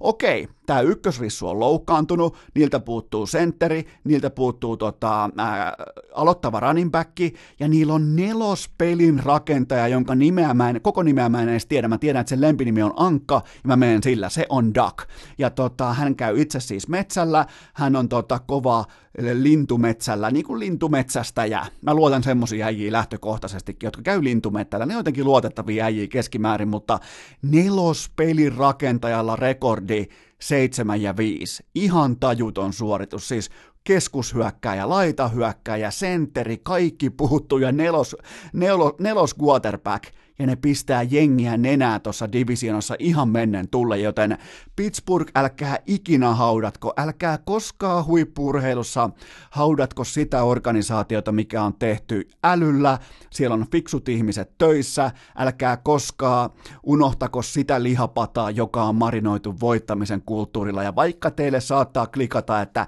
no toi voittamisen kulttuuri ei meidän maaltaulu, teit, ketään ei kiinnosta teidän vitun maaltaulukko sekunnin verran, kertaa, toi on se laji, sä voit vielä lätkässä päässä pakoon sun Excel-taulukos kanssa, mutta tos lajissa sä et pysty allakoimaan, sä et pysty yhteen laskemaan tai vähentämään palleja kovuutta, ryhtiä, ja sitä on Pittsburgh Steelersissa. Sitten Denver plus kolme, se osui. Se osui, ne voitti tota, kolmella pisteellä, se olisi osunut myös Manilain muodossa, mutta mun on pakko myöntää, että mä en katsonut matsia loppuun, joten mä en siitä teille ala myöskään mitään paasaamaan. Kävi nimittäin sillä tavalla, että tämä sunnuntain jälkikattaus oli ihan täysin luokaton. Kaksi blowouttia ja yksi täysin merkityksetön ottelu yhtään kenenkään muun kannalta kuin vedonlyöjän, ja tämän vedonlyöntikohteen panos ei pitänyt mua hereillä. Sen mä noterasin heti kärkeen, että True Luckilta vahva sisääntulo pelirakentajan paikalle, ja Denverin puolustus otti kolme säkkiä, vaikka ei pystynyt pysäyttämään juoksua, ja ilmeisesti siinä lopussa kävi jonkinnäköistä draamaa, mutta mä oon niin täynnä näitä Chargers-fanien, mä oon ainakin nyt kymmenen vuotta kuunnellut Chargers-fanien selityksiä, mä oon niitä niin täynnä, joten mä en anna mitään noterausta sille, mitä lopussa kävi tai ei käynyt, koska mä en sitä myöskään itse nähnyt, ja se ei myöskään tavallaan mua itseäni kiinnosta, koska mä tiesin koko matkan, että mun mun rahat on oikeassa kohteessa, mutta sitten tämä murheen kryyni. Tämä on perseestä. Arizona plus kolme, koska mun vaihtoehto tälle oli Houston. Texans plus kolme ja puoli. Mä pitkään lottosin mietin, arvoin käännyin. Mä ajelin vähän aikaa liikenneympyrää ympäri. Mä mietin, mä tapoin kelloa, mä tapoin aika. Mä sulatin pakastimen, mä jäädytin sen uudestaan. Mä mietin ja mä tulin teille sitten väärän hevosen kanssa. Mä pyydän sitä anteeksi, koska mulla oli teille pedattuna kolme kautta kolme viikko, mutta tämä Arizona plus kolme ei ollut osumassa sekuntiakaan. Tämä oli ihan totaalinen ohilaaki, siis ihan absoluuttinen vihkoonveto, ei minkäännäköisiä selityksiä. Kyler Murray oli sitä, mitä ruukien useimmiten tuleekin olla. Kuusi kertaa kävi säkin puolella. Aaron Donald näytti, että miksi hän on ton sarjan kenties kuitenkin edelleen se paras puolustuksen pelaaja. Jared Goff vastasi isolla tavalla kritiikkiin yhdellä uransa parhaalla pelillä 424 jardia, kaksi touchdownia ja 120 ratingia. Ramsin kausi on itse asiassa, miettikää vähän Äh, miettikää kontrastia. Ramsin kausi on 7 äh, ja 5, ja se, se kuulostaa ihan katastrofilta. Se kuulostaa niin kuin siltä, että on hyvä, ettei skandaalin liput liahu siellä Kolisseumilla, kun taas sitten edellä mainittu Pittsburgh, niin 7 ja 5 kaus on tässä kohdin ihan uskomaton onnistuminen. Puntaroikaa vähän, että miten, niin kuin, eh, miten se asettuu, mutta niin se vaan kylmästi on, ja tällä hetkellä Ramsilla on 21 prosentin sauma playareihin, mutta tota, Arizonan kohdalla mua oikeastaan kiinnostaa vain niiltä osin tämä loppukausi, että miten Kyler Murray pelaa, pystyykö hän naaraamaan itselleen jotenkin vuoden tulokaspalkinnon, tai siis vuoden hyökkäystulokaspalkinnon, ja jääkö ne alle viiden ja puolen voiton, niin kuin muistatte, se on meidän kausiveto liuskalla, mutta se oli totaalinen vihkoon veto, ja se jäi mua jossain määrin jäi korventamaan, koska mulla oli teille putipuhdas viippi, ja mä pudotin sen pallon, mutta oleellisinta, kaikista oleellisinta koko viime urheiluviikossa tämmöiselle USAn urheilufanipojalle oli se, että samalla viikolla nurin Duke, Alabama, Cowboys ja Patriots, joten tota, ihan uskomaton. Neljä kautta neljä kaikista vihatuimmat organisaatiot nurin, kaikille L-kirjain tarjottimelle. Ihan uskomaton lottovoitto. Tuohon voidaan lisätä vielä äh, Philadelphia Eagles, mutta sitten kun taas katsoo tämmöistä viimeistä 20 vuoden menestys äh, niin ehkä ne ei edes ansaitse olla vihalistalla kuitenkaan. Sitten mennään viikon käsittelyyn, viikko numero 13. Äh, Monday Night Football. Seattle, Minnesota 37-30 lopputulos ja se on siis ihan uskomaton tilasto, että Kirk Cousins on nolla ja kahdeksan maanantai-illan kirkkaissa valoissa, ja hei, tämä on siis heikoin noteraus NFLn historiassa, ja tota, tässä lajissa kirjotaan usein joko vastustajan mieletöntä säkää tai omaa huonoa tuuria. Esimerkiksi vaikka sulla saattoi olla tällä tilanne sillä hetkellä, kun Russell Wilson heitti pallon flipperiin, se osui kahdeksaan päähän, ja sen jälkeen Wilson vielä löi sen korkealle ilmaan. Mä, mä en ole var- välttämättä samanlaista interceptionia koskaan nähnyt, ja sitten se vielä päätyy vastustajan käsiin, joka on just just sattumalta juoksemassa päinvastaiseen suuntaan, ja se palauttaa sen kuuden pisteen edestä maaliin. Joten tota, siinä kävi uskomattomia asioita Minnesota Vikingsin eduksi, mutta mä haluan puhua teille varianssikäyrästä ja onnekkuuden merkityksestä, koska siitä suurin piirtein muutaman kymmentä minuuttia ihan mun kellon mukaan eteenpäin, niin käy sillä tavalla, että samassa rytäkässä Stefan Dix ja sitten vielä Dalvin Cook ja sitten vielä vasen täkkeli lähtee teltan puolelle, eli kaikki loukkaantuu. Supertähti laitahyökkäjä, Pro Bowl keskushyökkäjä ja koko hyökkäyksen linjan tärkein yksittäinen pelaaja. Samassa rytäkässä, samassa tilanteessa suurin piirtein kaikki loukkaantuu. Okei, Dix tuli vielä takaisin, mutta jos sä menetät vaikka Dalvin Cookin tosta joukkueesta, niin sulla ei ole juoksupeliä. Joten siinä mielessä onnekkuudesta puhuminen aina, niin ne swingit on helvetin isoja suuntaan ja toiseen, joten suosittelen lähtökohtaisesti vähän vaan suitsemaan sitä, että jos jokin tuntuu äärimmäisen väärältä tai oikealta, niin odottakaa vaan, istukaa vähäksi aikaa sohvalle, niin kyllä se teitä lyö se onnenkärpänen tai sitten se epäonnen pirulainen, se lyö teitä takaisin naamalle välittömästi, mutta tuossa oli vain yksi esimerkki, että kuinka onnekkuus herkkä toi laji on. Mutta se oleellinen. Oleellista on se ensinnäkin, että kuinka kovaa tässä ottelussa pelattiin, siis kuinka paljon tuonne kentälle jätettiin, kuinka paljon molemmat joukkueet tätä ottelua halus ja kuinka vähän tällä hetkellä vaikkapa NHLllä NBAlla on lyödä mitään kampoihin, koska siellä läpsytellään, siellä pelataan 20, 20 kun siis 82 peliä runkosarjaa, kun taas NFLssä kaikki munat on kupissa koko ajan. Me nähtiin nyt maanantaina just sellainen tilanne, missä pelataan statement-voitosta, pelataan playoff-paikoista, pelataan kunniasta, pelataan, pelataan tota saman konferenssin nokkimajärjestyksestä, ihan kaikesta, ja sitten tulee vielä Russell Wilson, joka haluaa tällä hetkellä näyttää koko muulle liigalle, että hän on se ylivoimainen alfa, ja tota, ensinnäkin tulee olemaan ensimmäisen korin Hall of Famer, siitä ei ole kahta kysymystä, mutta tällä hetkellä kahdeksan kautta putkeen voittorekordi ja siihen vielä vähintään 3000 jardia ilmassa. Tämä on kolmas vastaava suoritus NFLn historiassa Peyton Manningin ja Tom Bradyn jälkeen, joten ihan all time kamaa todistetaan joka ikinen viikko Russell Wilsonilta. Ja tota, se, mikä on ongelma, niin Seattle on pitkään jo epäkunnioitettu Wilson, ja siellä on keksitty kaiken maailman sankaritarinoita, milloin se on vaikka puolustuksen takakenttä Legion of Boom, tai milloin se on vaikka Beast Mode. Okei, ne on kivoja, niistä saa kivoja teepaitoja, niistä saa kivoja sloganeita. Se on kiva, kun ne jätkät lähettää vaikka TV-kameroiden eteen, mutta se on kuitenkin tuo Russell Wilson, ja yksinomaan Russell Wilson, joka on tuonut tonne ton menestyksen. Se on ihan karu fakta, me saadaan koko ajan todistaa yhtä kaikkien aikojen parhaista NFL-pelaajista. Ja jälleen kerran maanantaina se myös nähtiin. Ja se, mitä sä et pysty Exceliin syöttämään, sä et pysty maaltaulukolla todistamaan, on se luonteen lujuus, se kovuus, se ihan pallien koko, mitä pieni poika Wilson tonne kentälle tuo koko ajan. Se on ihan uskomatonta. Mä en ole varmaan koskaan nähnyt mitään vastaavaa. Kuinka se päättää vaan, siis siellä ei ole Tyler Rocketilla ja Josh Gordonilla on yhteensä 10 jardia tuossa ottelussa, yhteensä yksi koppi tuossa ottelussa, ja silti Russell Wilson voittaa 30 paunaa tehneen Minnesotan. Miten helvetissä? No tietenkin siten, että heillä on yksi lajin parhaista clutch pelaajista ikinä Russell Wilson. Joten tota, siitä on kyse. Ja älkää koskaan, jos nyt mietitte vaikka, että no mikähän joukkue voittaisi tai millähän joukkueella nyt riittäisi sitten kohti, kun mennään tammikuuta, mennään kohti kovia kelejä, mennään kohti kovia pelejä, niin tota, älkää, älkää tehkö sitä virhettä, että kirjoitatte missään vaiheessa Russell Wilsonia ulos. Se on siis, se on katastrofaalinen virhe, mutta ää, katastrofeista puheen ollen suurin rahakkain ja seuratuin divisiona NFC East. Se on tällä hetkellä ihan uskomaton rengastulipalo, siis se oikein, se purpua semmoista yön mustaa savua pitkin Dallasia, New Yorkia, Washingtonia ja Philadelphiaa, koska se on tällä hetkellä matkalla NFLn historian heikoimmaksi divisionaksi. Tällä hetkellä 16 voittoa, 32 tappiota yhteensä, eli tuolla divisionalla on 33,3 prosenttia voitto, sarake, voittoprosentti, mitä helvettiä. Mutta tota, Dallas 6 ja 6, Philadelphia 5 ja 7, se menee todennäköisesti viikolle 16, kun he pelaa vastakkain, mutta enää ei voi sanoa yhtään mitään. Mä oon ihan sanaton tämän, tämän tota, divisionan kanssa.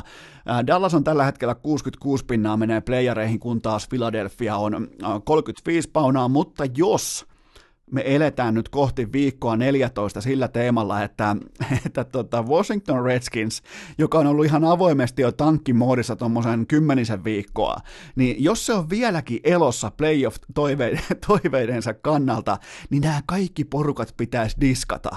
Sekä Eagles että Cowboys kylmästi vaan pois listalta, jos ne pitää Redskinsia elossa vieläkin. Mutta tota, nyt nähdään sitten mielenkiintoisia hetkiä just nimenomaan ihan jo alkaen torstai-perjantai-yöstä jättimäisen kokoinen Chicago vastaan Dallas. Siinä on siis Dallas on kolmen pinnan suosikkina vieraskentällä. Mä varoitan teitä kaikkia nyt jo etukäteen, koska heikkomielinen, jopa vähän niin kuin syyn takeeton päävalmentaja Jason Garrett on varmaan keittänyt ää, niin heikkoa, niin luokatonta kärmekeittoa tolle porukalle, että me tullaan näkemään jälleen kerran tilanne, jossa Ezekiel Eliot on sekä hidas että paska. Joten tota, mä en osaa yhtään sanoa tällä hetkellä, että kumpi näistä ö, kahdesta roskistulipalosta, kumpi näistä kahdesta kaatopaikasta Dallas vai, äh, vai Philadelphia, kumpi niistä yrittää tällä hetkellä, että mikä niiden tavoite on tuossa lajissa? Miten sä voit mennä, kun sä oot saanut Thanksgiving-lahjana sen, että Dallas häviää kotonaan Buffalolle, miten sä voit mennä Miamiin ja hävitä et ainoastaan hävitä, vaan ottaa puolustuksellisen peräkylvetyksen Miami Dolphinsilta, jotka on tankannut tuommoisen kahdeksan viikkoa jo. Joten tota, on todellinen mysteeri, ja tämä on vielä ironista, koska tämä on NFLn bisneksen ja tuotteen kannalta ihan ylivoimaisesti kaikista merkittävin divisioona, ja se on tällä hetkellä suurin vitsailun, äh, vitsailun ja se on melkein kohta niin kuin Saturday Night Live tason huumorin tuote tai kohde tämä koko divisiona, joten tota, siellä mennään tällä hetkellä näillä eväillä. Ja, no mennään Baltimore Ravensiin. Siellä nimittäin nähtiin tilanne, mitä ei tultaisi näkemään missään muussa NFL-joukkueessa tällä hetkellä, koska toi on ainoa organisaatio, ehkä ihan syystäkin, joka ihan satapinnasesti ja ilman minkään näköisiä aukkoja luottaa aidosti omaan potkaisijaansa. Nähtiin siinä lopussa sellaisia hetkiä, jossa ni, ne oli ihan fine sen kanssa, että jos meidän pitää potkasta 50 jaardinen, me ollaan ihan fine, me ei edes yritetä tällä hetkellä edetä, me ei haluta esimerkiksi vaikka puskea palloa väkisin tota, ö, kentän keskeltä, me ei yritetä juosta, me ei tehdä turhia handoffeja, me otetaan suurin piirtein polvea, valutaan taaksepäin ja meidän potkaisija Justin Tucker, hän on niin vankka, että mulla mennessä oikeastaan tulla ihan sellainen tunne kyynel. Mun kaveri räyhäs mulle chatissa, että sen matsin aikana, ei nyt välttämättä räyhännyt, koska se on niin vanha ja kokenut NFLn katsoja, mutta se kriittisesti arvioi, että mitä järkeä tässä on, miksi ne tulee taaksepäin, miksi ne ei ota sitä ratkaisevaa, matemaattisesti keskimäärin todella ratkaisevaa kolmea, neljää, viittä, kuutta jardia eteenpäin. Niin mä vastasin vaan lakonisesti, että ei ole mitään syytä ottaa, koska niillä on Justin Tucker. Se käveli pallon taakse, laittoi sen 49 jardia ihan keskelle keksintöä ja bragging rightsit Baltimoreen. Joten tota, tätä ei pysty mikään muun. Unohdetaan Lamar Jackson, unohdetaan juoksupeli, unohdetaan kotikenttä, unohdetaan kaikki. Se oli se potkasia, joka valo tuohon semmoisen itseluottamuksen tuohon porukkaan, koska kuitenkaan sillä tokalla se ei ole tehty kuin kolme pinnaa ennen tota hetkeä, niin voisi kuvitella, että siellä otetaan pistää, tai niin kuin siellä pelataan varman päälle, siellä taistellaan positiossa, tulee vettä, kova sivuttaistuuli, ei tunnu missään Justin Tucker.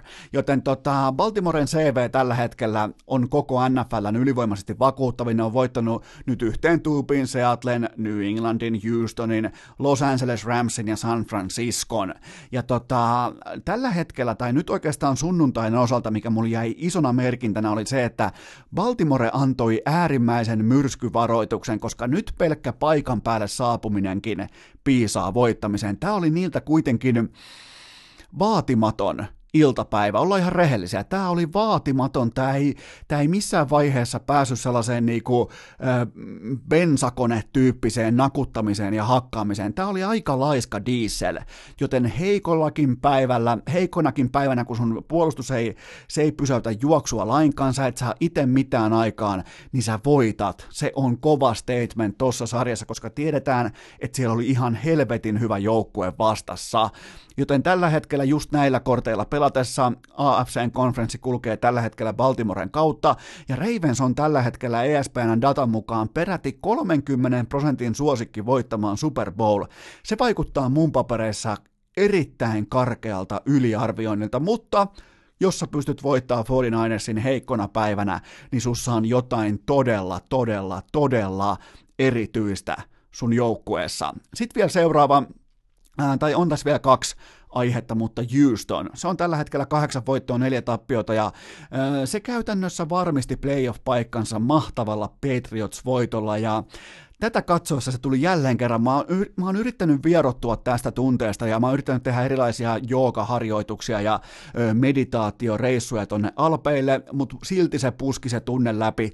Mitä Chicago Bearsin scoutit, GMt, kaikki näki sillä sekunnilla, kun ne päätti valita Mitch Trubiskin ennen Deson Watsonia ja Patrick Mahomesia draftissa, koska Watsonia esimerkiksi, joka oli silloin jo vaikkapa yliopisto Jenkkifutiksen mestari, ne laittoi äh, voittamatta, kaatumattoman Alabaman polvilleen tuossa kansallisessa, mikä sen nimi olisi, kansallisessa mestaruusottelussa laitto kylmästi polvilleen Watsonin yksin Watsonin johdolla, niin minkälainen GM tai manageri tai joukkueen kasaja tai omistaja tai mikä tahansa skautti, mestariskautti sulla pitää olla, että sä pystyt tekemään tommosen päätöksen.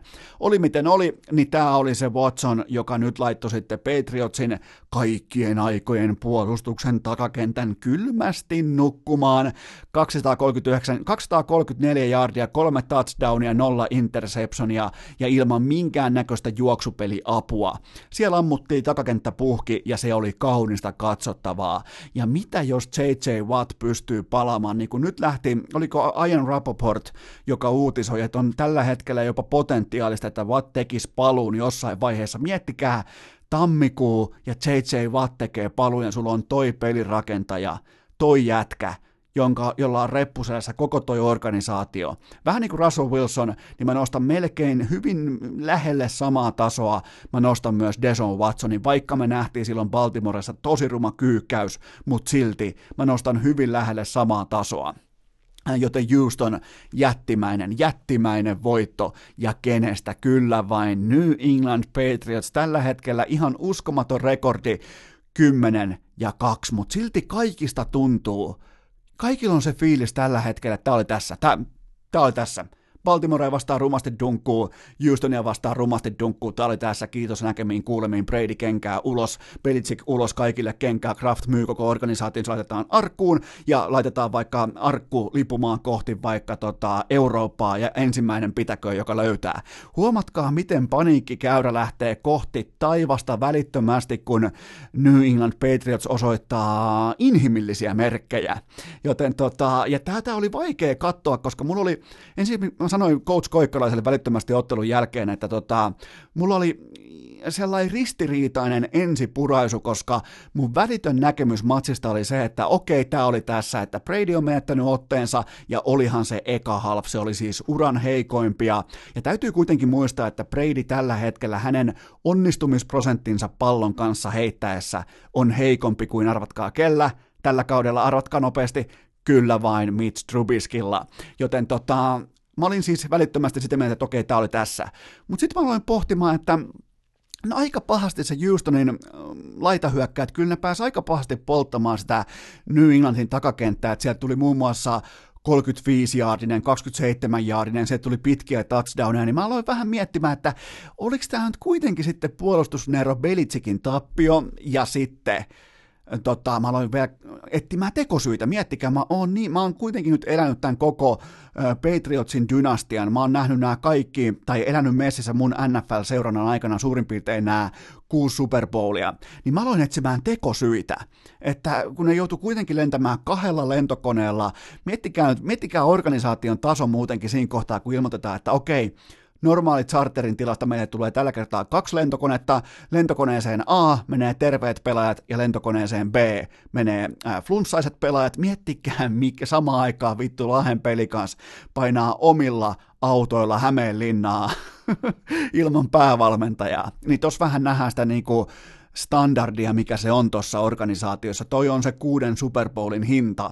Mutta tota, kaikesta huolimatta, ihan kaikesta huolimatta, Patriots tuotti kuitenkin 450 jaardin hyökkäyssuorituksen, niillä oli pallo hallussa liikin 35 minuuttia, se piti palloa maassa. Se liikutti palloa maata pitkin 145 jardia, se voitti first down mittelön 29-16. Nämä on siis kaikki ihan uskomattoman vakuuttavia numeroita, mutta, mutta, ja nyt se isoin mutta koko tästä ottelusta, kaikki tapahtui vasta sen jälkeen, kun siirryttiin roska-ajalle, kun voittaja oli täysin selvä. Joten tota, lopulta, nyt kun mä pääsin tämän mun osittain jopa vähän niin kuin jakomielitautisen ajatuskehyksen loppuun, niin mä oon huolissani tästä Patriotsista. Mä en nyt näe tässä pelirakentajassa, varsinkin kun sen ykköstargetti on rikkinäinen Julian Edelman, joka pitäisi olla oikeassa jalkapallojoukkueessa korkeintaan slot receiver tai sellainen ehkä kolmostargetti, kakkostargetti. Tossa ei ole minkään näköisiä apuja Bradyllä, jos ei niillä ole juoksupeliä, jos ei ne pysty liikuttaa palloa maata pitkin niin kuin ne nyt kyllä pysty, niin tossa ei ole mitään tuossa hyökkäyksessä. Joten tota, ne ei pelannut missään vaiheessa voitosta. Ne ei, siis, ne ei ollut missään vaiheessa tuossa matsissa mukana, ja se on se kaikista huolistuttavin keissi. Ja tota, mitähän muuta mulla on vielä? Ja se, vielä se, että se pitää vielä sanoa erikseen, että pitkästä aikaa ollaan tilanteessa, jossa tota, AFC ei välttämättä liikukaan Patriotsin kotihallin, eli Foxboron kautta, eli Gileten kautta. Se ei muuten välttämättä ole halli nyt, ihan tarkemmin katsoo, mutta jokainen varmaan sai kuvan, että sen kautta kun liikutaan, niin sen kautta myös useimmiten tulee Super Bowlia, joten aivan älyttömän iso viikko, aivan siis tähtitieteellisen iso viikko takana ja vielä isompi edessä, koska siellä on muun muassa vaikka Kansas City vastaan Patriots ja paljon muuta, mutta nyt mä oon melkein tuhlannut teidän, etenkin sun epäkummikuuntelijan aikaa puoli tuntia, joten tämän viikon NFL-katsaus, tää oli tässä. Keskiviikon urheilukääst! Viikon ainoa tosissaan tehty jakso! Tässä välissä mulla on teille pikainen K18-tuoteinformaatio, jonka tarjoaa Coolbet. Se on keskiviikko, se on fakta, ja fakta on myös se, että tänään on keskiviikon kerroinpäällikkökampanja täydessä liekissä kello 12 eteenpäin, ja siellä on se normi voitto Bonari 5 hunttia, ja sitten siellä on vielä kylkeä kahden hengen VIP-matka Tallinnan liigapeleihin, joten voittaja korjaa koko potin vain tänään, vain keskiviikkona. Kampanja alkaa kello 12, 12 ja loppuu aamulla kello 10 torstain puolella, joten sulla on kaikki NBA, sulla on kaikki NHL, sulla on kaikki jääkiekot, jalkapallot, mitkä tahansa mukana lapulla, joten tsekkaa itsellesi osuvin kerroin, tosta voidaan vielä katsoa kylmästi. Viime viikon voittaja oli nimeltään Jahu 112, silloin näköjään hätänumero vielä kylkeä laitettu omassa nikissään. Hän voitti viime viikolla nämä kyseiset palkinnot kertoimella 170,4, joten kaikki lisäinfo, kaikki kampanjan lisätuoteinformaatio Kulpetin sivustolta ja kaikki pelaaminen totta kai K18. Seuraavaksi vuorossa keskiviikon tarpeeton top 5 listaus. Mikäli haluat jatkossa aiheesta listan, niin inbox on sinua varten auki. Lienee paikallaan myöntää rakkaat kummikuuntelijat se tosiasia, että tämä kuluva viikko on saanut meikäläisen tuntemaan aivan pohjatonta kunnioitusta siniristilippua kohtaan, koska alkuviikosta me kaikki katsottiin täysin vapaaehtoisesti eduskuntatalon ovea. Ja nyt sitten perjantaina me tuijotetaan kauniisti tuommoinen ehkä 2,7 miljoonaa ihmistä katsoo, kuinka kaksi henkilöä kättelee vuorotellen helvetinmoisen kasan muita ihmisiä, joten tuottaja Kope, porilaisten marssi.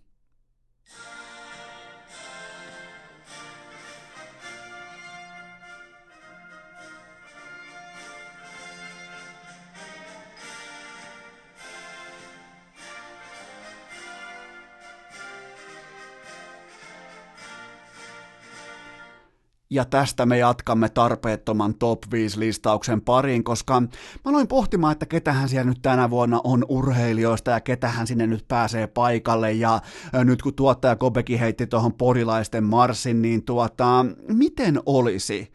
Mä teen teille top 5 listauksen siitä, että ö, urheilijat, joiden ilmestyminen Linnan juhlien kättelyjonoon olisi iloinen yllätys. Eli näiden, niinku, näiden urheilijoiden kutsu olisi meikäläisen mielestä todella komea. Näin todennäköisesti kukaan kenties mahdollisesti tuu saamaan kutsua, mutta tämä olisi mun mielestä, tämä top 5 olisi mukava nähdä linnassa tällaisen vuoden, tällaisen aikakauden tiimoilta aloitetaan sijasta viisi.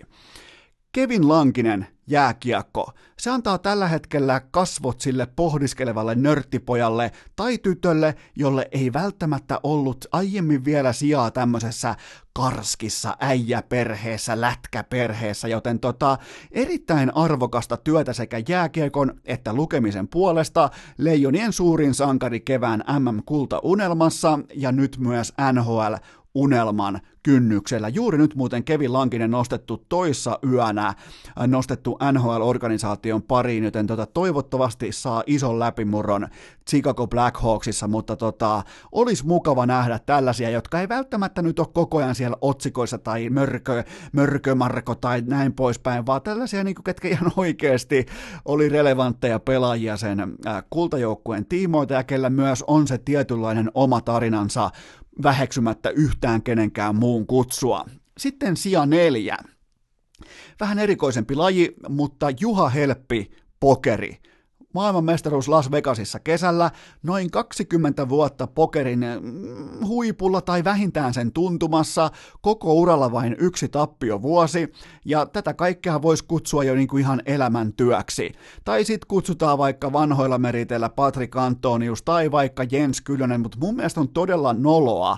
Ja vähän jopa surullista ja ylen katsovaa, että missään vaiheessa vaikka tämä pieni ja piskuinen kansa tuottaa maailman parhaat pokerin pelaajat vuodesta toiseen, niin miten on mahdollista, että heitä ei ole koskaan noterattu? Miten siellä ei ole koskaan ollut Patrick Antoniosta tai Ville Valbeckia tai Jens Kyllöstä tai vaikka äh, primetime-vuosien Ilari Sahamiestä, ketä tahansa? Se, se on siis, se on Saukelle, se on Niinistölle, se on häpeä tahra näihin kutsulistoihin, koska se on ihan uskomatonta, että kun puhutaan kuitenkin korttipelissä, jossa huipulle pääseminen on suurin piirtein sama kuin sä pääset vaikka, tai jopa vaativampaa, että sä pääset vaikka NHLään, sinne vaikka top 30 pelaajaksi, koska se kilpailu on ihan älyttömän kovaksi puristettu maailman huipulla, niin täällä tulee koko ajan ukko ja, ukko ja nainen toisensa perään tulee koko ajan jengiä kohti huippua, niin miten miten tämä on voinut, miten Niinistö on voinut missata tämmöistä. Nyt olisi kiva nähdä vaan Juha Helppi, miettikää äh, tietenkin kunnon frakki päällä ja siihen kylkee sitten vielä TPSn kaulaliina, niin kyllä se, kyllä se jotenkin vaan lähtisi oikeaan suuntaan sekin. Ja sitten siellä kolme.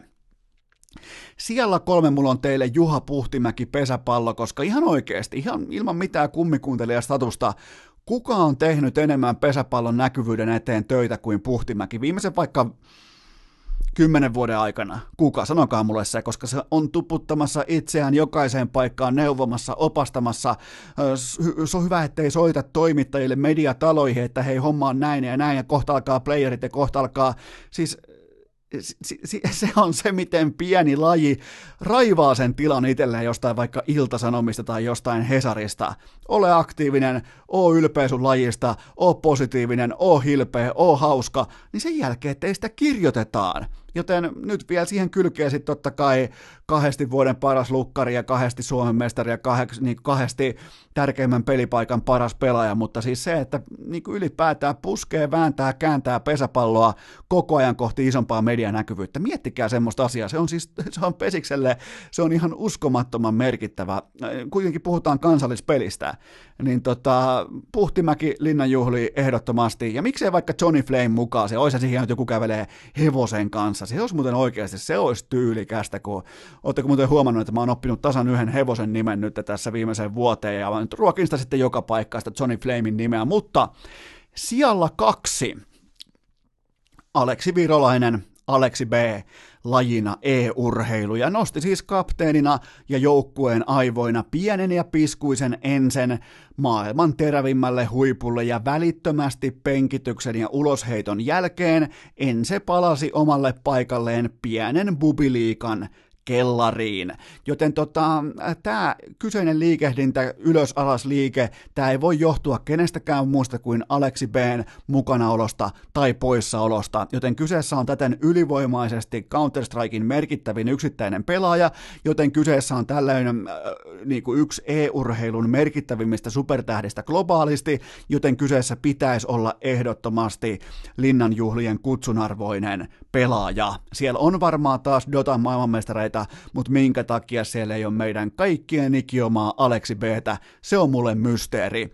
Ja sitten sija yksi, mä tää vois melkein jopa olla, tai siis totta kai varmaan ainakin kutsu sisällä, en tiedä pääseekö paikalle, mutta Teemu Pukki ja lajina maalin teko. Sanokaa mulle suomalaisen urheilun historiassa yksittäinen pelaaja, urheilija, kuka tahansa, joka on tehnyt nimenomaan maalin teon saralla, joka on tehnyt vuoden aikana merkittävimpiä maaleja kuin Teemu Pukki juuri nyt, juuri tässä. Teillä voisi tulla Jari Litmanen ja Mestarien liikan äh, tota, äh, voittaminen, teillä voisi tulla ehkä pari muuta esimerkkiä mieleen, mutta nyt kun puhutaan huuhkajien matkasta kohti EM-kisoja, puhutaan Noritsin noususta valioliikaan, kumpikaan niistä ei ole ohikiitävän sekunninkaan vertaa mahdollisia ilman Teemu Pukin maaleja, joten toivottavasti on linnanjuhlissa ja toivottavasti on, miettikää vielä sellainen ihan kaljuksi ajettu tukka, äh, päälaki ja sitten vielä se risuparta siinä, paha pukki, komea pukki, hieno pukki, niin tota,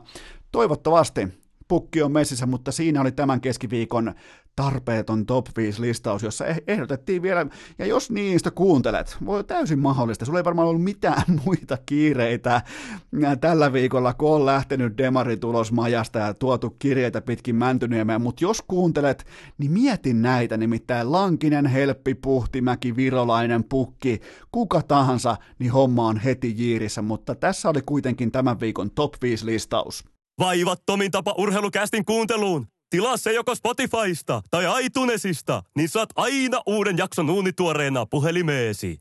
Ja tähän tapaan me ollaan jälleen kerran tarmokkaasti tallustettu porilaisten marssin tahdissa urheilukästin keskiviikkojakson viimeiseen kättelyjonoon.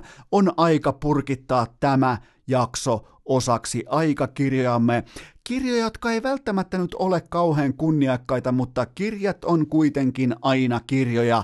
Ja otetaan lopun rundown, koska Suomen jalkapallomaajoukkueen kannattajat, ne käytti mun mielestä todella fiksua neuvottelutaktiikkaa suhteessa palloliittoon, koska oli pitkään huhuja liikkeellä siitä, että palloliitto yrittää leikata SMJK lippukiintiötä, eli sitä porukkaa, joka pääsisi ensimmäisenä kaikessa rauhassa ilman kiirettä, painetta tai mitään muuta vastaavaa pääsis valkkaamaan omat lippunsa rauhassa huuhkajien EM-lopputurnauksen otteluihin, niin mulla on sellainen kutina, että SMJK käytti todella fiksusti mediaa hyväkseen. Ne vuoti tällaisen pienimuotoisen tarinan siitä, että nyt on kuulkaa, kuulkaapas te, te toimittajat siellä, että kuulkaas tilanne on nyt tämä, että palloliitto yrittää nyt viedä meiltä liput pois. Ja media tarttu ja se laittoi sellaiseen tilanteeseen palloliiton, jossa se näyttäisi kaikissa muissa olosuhteissa ihan saatanammoiselta roistolta,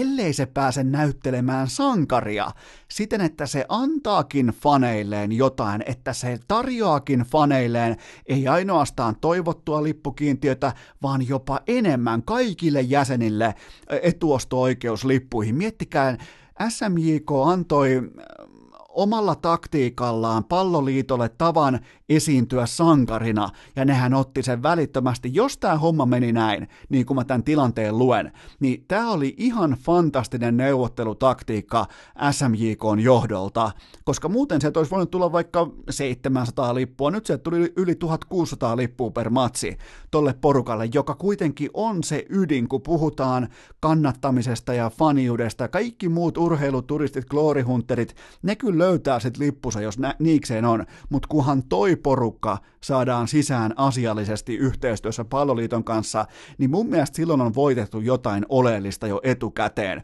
Mutta jos tämä oli osa taktiikkaa, niin nostan hattua, koska palloliitto pääsi näyttelemään sankaria, toinen vaihtoehto olisi ollut olla ihan jäätävän ylimielinen tällainen kummolatason konna. joten fiksusti pelattuja kortteja. Seuraava aihe, ja tämä on muuten pokerin pelaaja, joka ei pelaa, herran jumala, tämä ei yksinkertaisesti ole tämän DNA-ketju kieltäytyy pelaamasta kortteja älykkäästi, ja tämä on tietenkin Kasperi Kapanen, koska tämä jätkä ilmeisesti, tämä siis haluaa vaan katsoa, kun maailma palaa ympärillä, koska siellä oli aikaisemmin nyt tämä tota, Instagram-malli, oliko se nyt nimi Annika, ja nyt oli välissä sitten tämä Paige Lorenzen, joku tällä IG-malli, siis, ja nyt Kapanen on löytänyt itsensä nyt tilanteessa, jossa torontolaismedia on kiinnostunut siitä, että miten nämä kaksi ex-tyttöystävää on liittoutuneet sosiaalisessa mediassa käytännössä bashhäämään ja puhumaan paskaa ja liekittämään heidän epäonnistuneita suhteitaan ihan täysin julkisesti, mitään kaihtamatta, mitään säästelemättä, kuinka mulkku idiootti kusipää Kasperi Kapanen on. Niin jos sä oot NHL-pelaaja, etenkin tossa kaupungissa, niin sä et halua päästä joutua, miten vitussa se on koko ajan sama jätkä, miten helvetti, mitä vittua tuo jätkä ajattelee? Onko toi ihan totaalinen, me varmaan tietää vastaus kysymykseen, mutta onko toi ihan saatana täys idiootti, mitä tulee oman uran, oman vittu, 10 miljoonan arvoinen jätkä. Ja ihan, si- siitä tehdään tällä hetkellä ihan täydellinen pelle ja sä oot vielä Toronto Maple Leafsin pelaaja, jos, paikassa, jossa suurin piirtein jääkiekko kuitenkin merkitsee jotain. Miten se voi löytää itsensä näistä tilanteista koko ajan? Nyt siellä on kaksi IG erittäin täysipäisen vaikutta, niin kuin erittäin tasapainoisen oloista mimmiä jahtaamassa Kasperia, huutelemassa, kommentoimassa, puhumassa sen pettämisestä, puhumassa sen vittu, ihan siis kaikki menee tällä hetkellä, ne on kaikki paikallisessa seiskas koko ajan. Kasperi Kapanen, come on, nyt ei ole enää mitään pentuja, mutta ilmeisesti kaikki savolaiset, ne ei aina kasva sitten kuitenkaan sieltä pentuvaiheesta ylemmäs, mutta siinä oli kuitenkin tämän viikon Kasperi Kapanen katsaus. Kaveri muuten osti Englannissa, tämä kuuluu myös lopun rundowniin, osti liput tikanheittokisoihin, eli Dartsin MM-turnaukseen, niin se mikä oli mielenkiintoista, niin siinä lipussa luki, että kaikki jalkapallovärit on kielletty tiukasti, ja mä aloin sitten pohtimaan ja kyselemään, että no miksi näin, niin, niin siellä tapahtuu siis välittömästi, kun juodaan tuntuvasti kaljaa ja kannustetaan ihan tahansa, niin kuin ketä tahansa tikan heittäjää, mutta jos toisella on vaikka Manchester Unitedin hup, huppari ja toisella on vaikka Liverpoolin teepaita, niin siinä seitsemännen kaljan kohdalla alkaa tappelu. Ihan riippumatta siitä, että onko ne lähellä toisiaan, onko ne niinku, mutta jos ne on samassa kiinteistössä, tappelu alkaa. Joten miettikää, siellä on ihan kaikki jalkapallotunnukset ja värit ja paidat, hupparit, kaulaliinat, kaikki on kielletty, ihan kaikki, kategorisesti sä et tuu tänne, jos sulla on mitään futikseen viittaavaakaan päällä. Joten tota, Dartsin MM-turnauksessa tiukka, tiukka kova laki, mutta kova laki on myös Twitterissä, Aleksi B. Se aloitti nimittäin, nyt mä kutsuin sen äsken jo Linnan juhliin, mutta mä ehkä otan vielä Linnan juhlien kutsun pois, koska Aleksi B meni tekemään junnumaisia emoji-arvuutteluleikkejä, missä se teki tän, että niinku hyss, merkin laittoi emojilla. Sille nämä kuuluu nyt sitten taas sinne 12-vuotiaiden Twitter-käyttäjien maailmaan, että tämmöistä sano suoraan, mitä sulla on sanottavaa, kerro suoraan, että sä oot menossa nyt OG pelaamaan, kerro sun rooli, kerro sun sopimuksen mitta, ei ketään kiinnosta sun hys-hys merkkis, vaan kaikkia kiinnostaa, että mihin Suomen CS-maailman paras pelaaja on menossa. Se kiinnostaa tällä hetkellä, ei se, että jos sä teet jonkinnäköisen sometempauksen, se ei kiinnosta ketään. Joten tota, toi muuten toi OG, sielläkin ollaan aika hyvin leikissä mukana, ne on tällä hetkellä, ne on Twitterissä nimellä nimetön joukkue, joten sinne on ilmeisesti nyt sitten Aleksi Virolainen menossa pelaamaan ja saadaan tämäkin ensefarssi lopulta päätökseen, mutta se, mikä jäi maanantai-jaksossa mainitsematta, niin Arsenal nakkas Unai Emerin täydellisesti kammatusta tukasta helvettiin, ja kaikille tuli varmaan ihan Arturi Lehkosta myöten, tuli varmaan ihan täytenä shokkina, että jos voittaa PSGssä, niin se ei välttämättä konvertoidu se voittaminen sitten oikeaan jalkapalloliigaan. Siis Ranskan pääsarja on ihan täydellinen vitsi ja yhdelläkään PSGn pokaalilla ei ole enempää painoarvoa kuin muovisäkillisellä kusta. Joten tota, Oikeastaan tuohon on aika hyvä lopettaa. Tuo on muovisäkillinen kusta. Siinä on niinku Ranskan pääsarjan jalkapallon arvo mun silmissä. Mutta muistakaa, muistakaa erityisesti tämä nyt ei tule perjantai-jaksoa, vaan me tehdään sellainen homma ja mä latauduin, jotta mä osaan, koska mulla on tietyllä tapaa, kohta mennään jo, nyt mennään jaksoa numero 149, mulla on aivot koodattu tietyllä rytmillä jo, mutta nyt mä pääsen kerrankin vaihtamaan stanssia, vaihtamaan rytmiikkaa, vaihtamaan retoriikkaa ja mä aion tehdä nyt sen selväksi, koska me ei jatketa perjantaina, vaan me tehdään sellainen homma, että torstaina iltapäivänä jatkuu.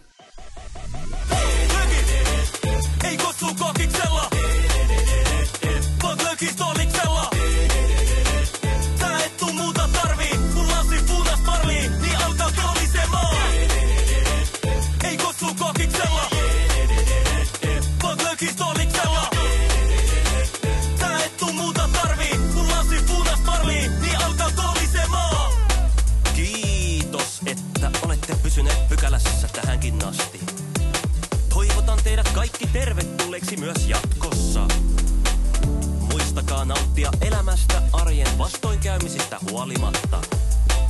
Allekirjoittanut kiittää ja kuittaa. Peliä. Oliko tämä jo tässä?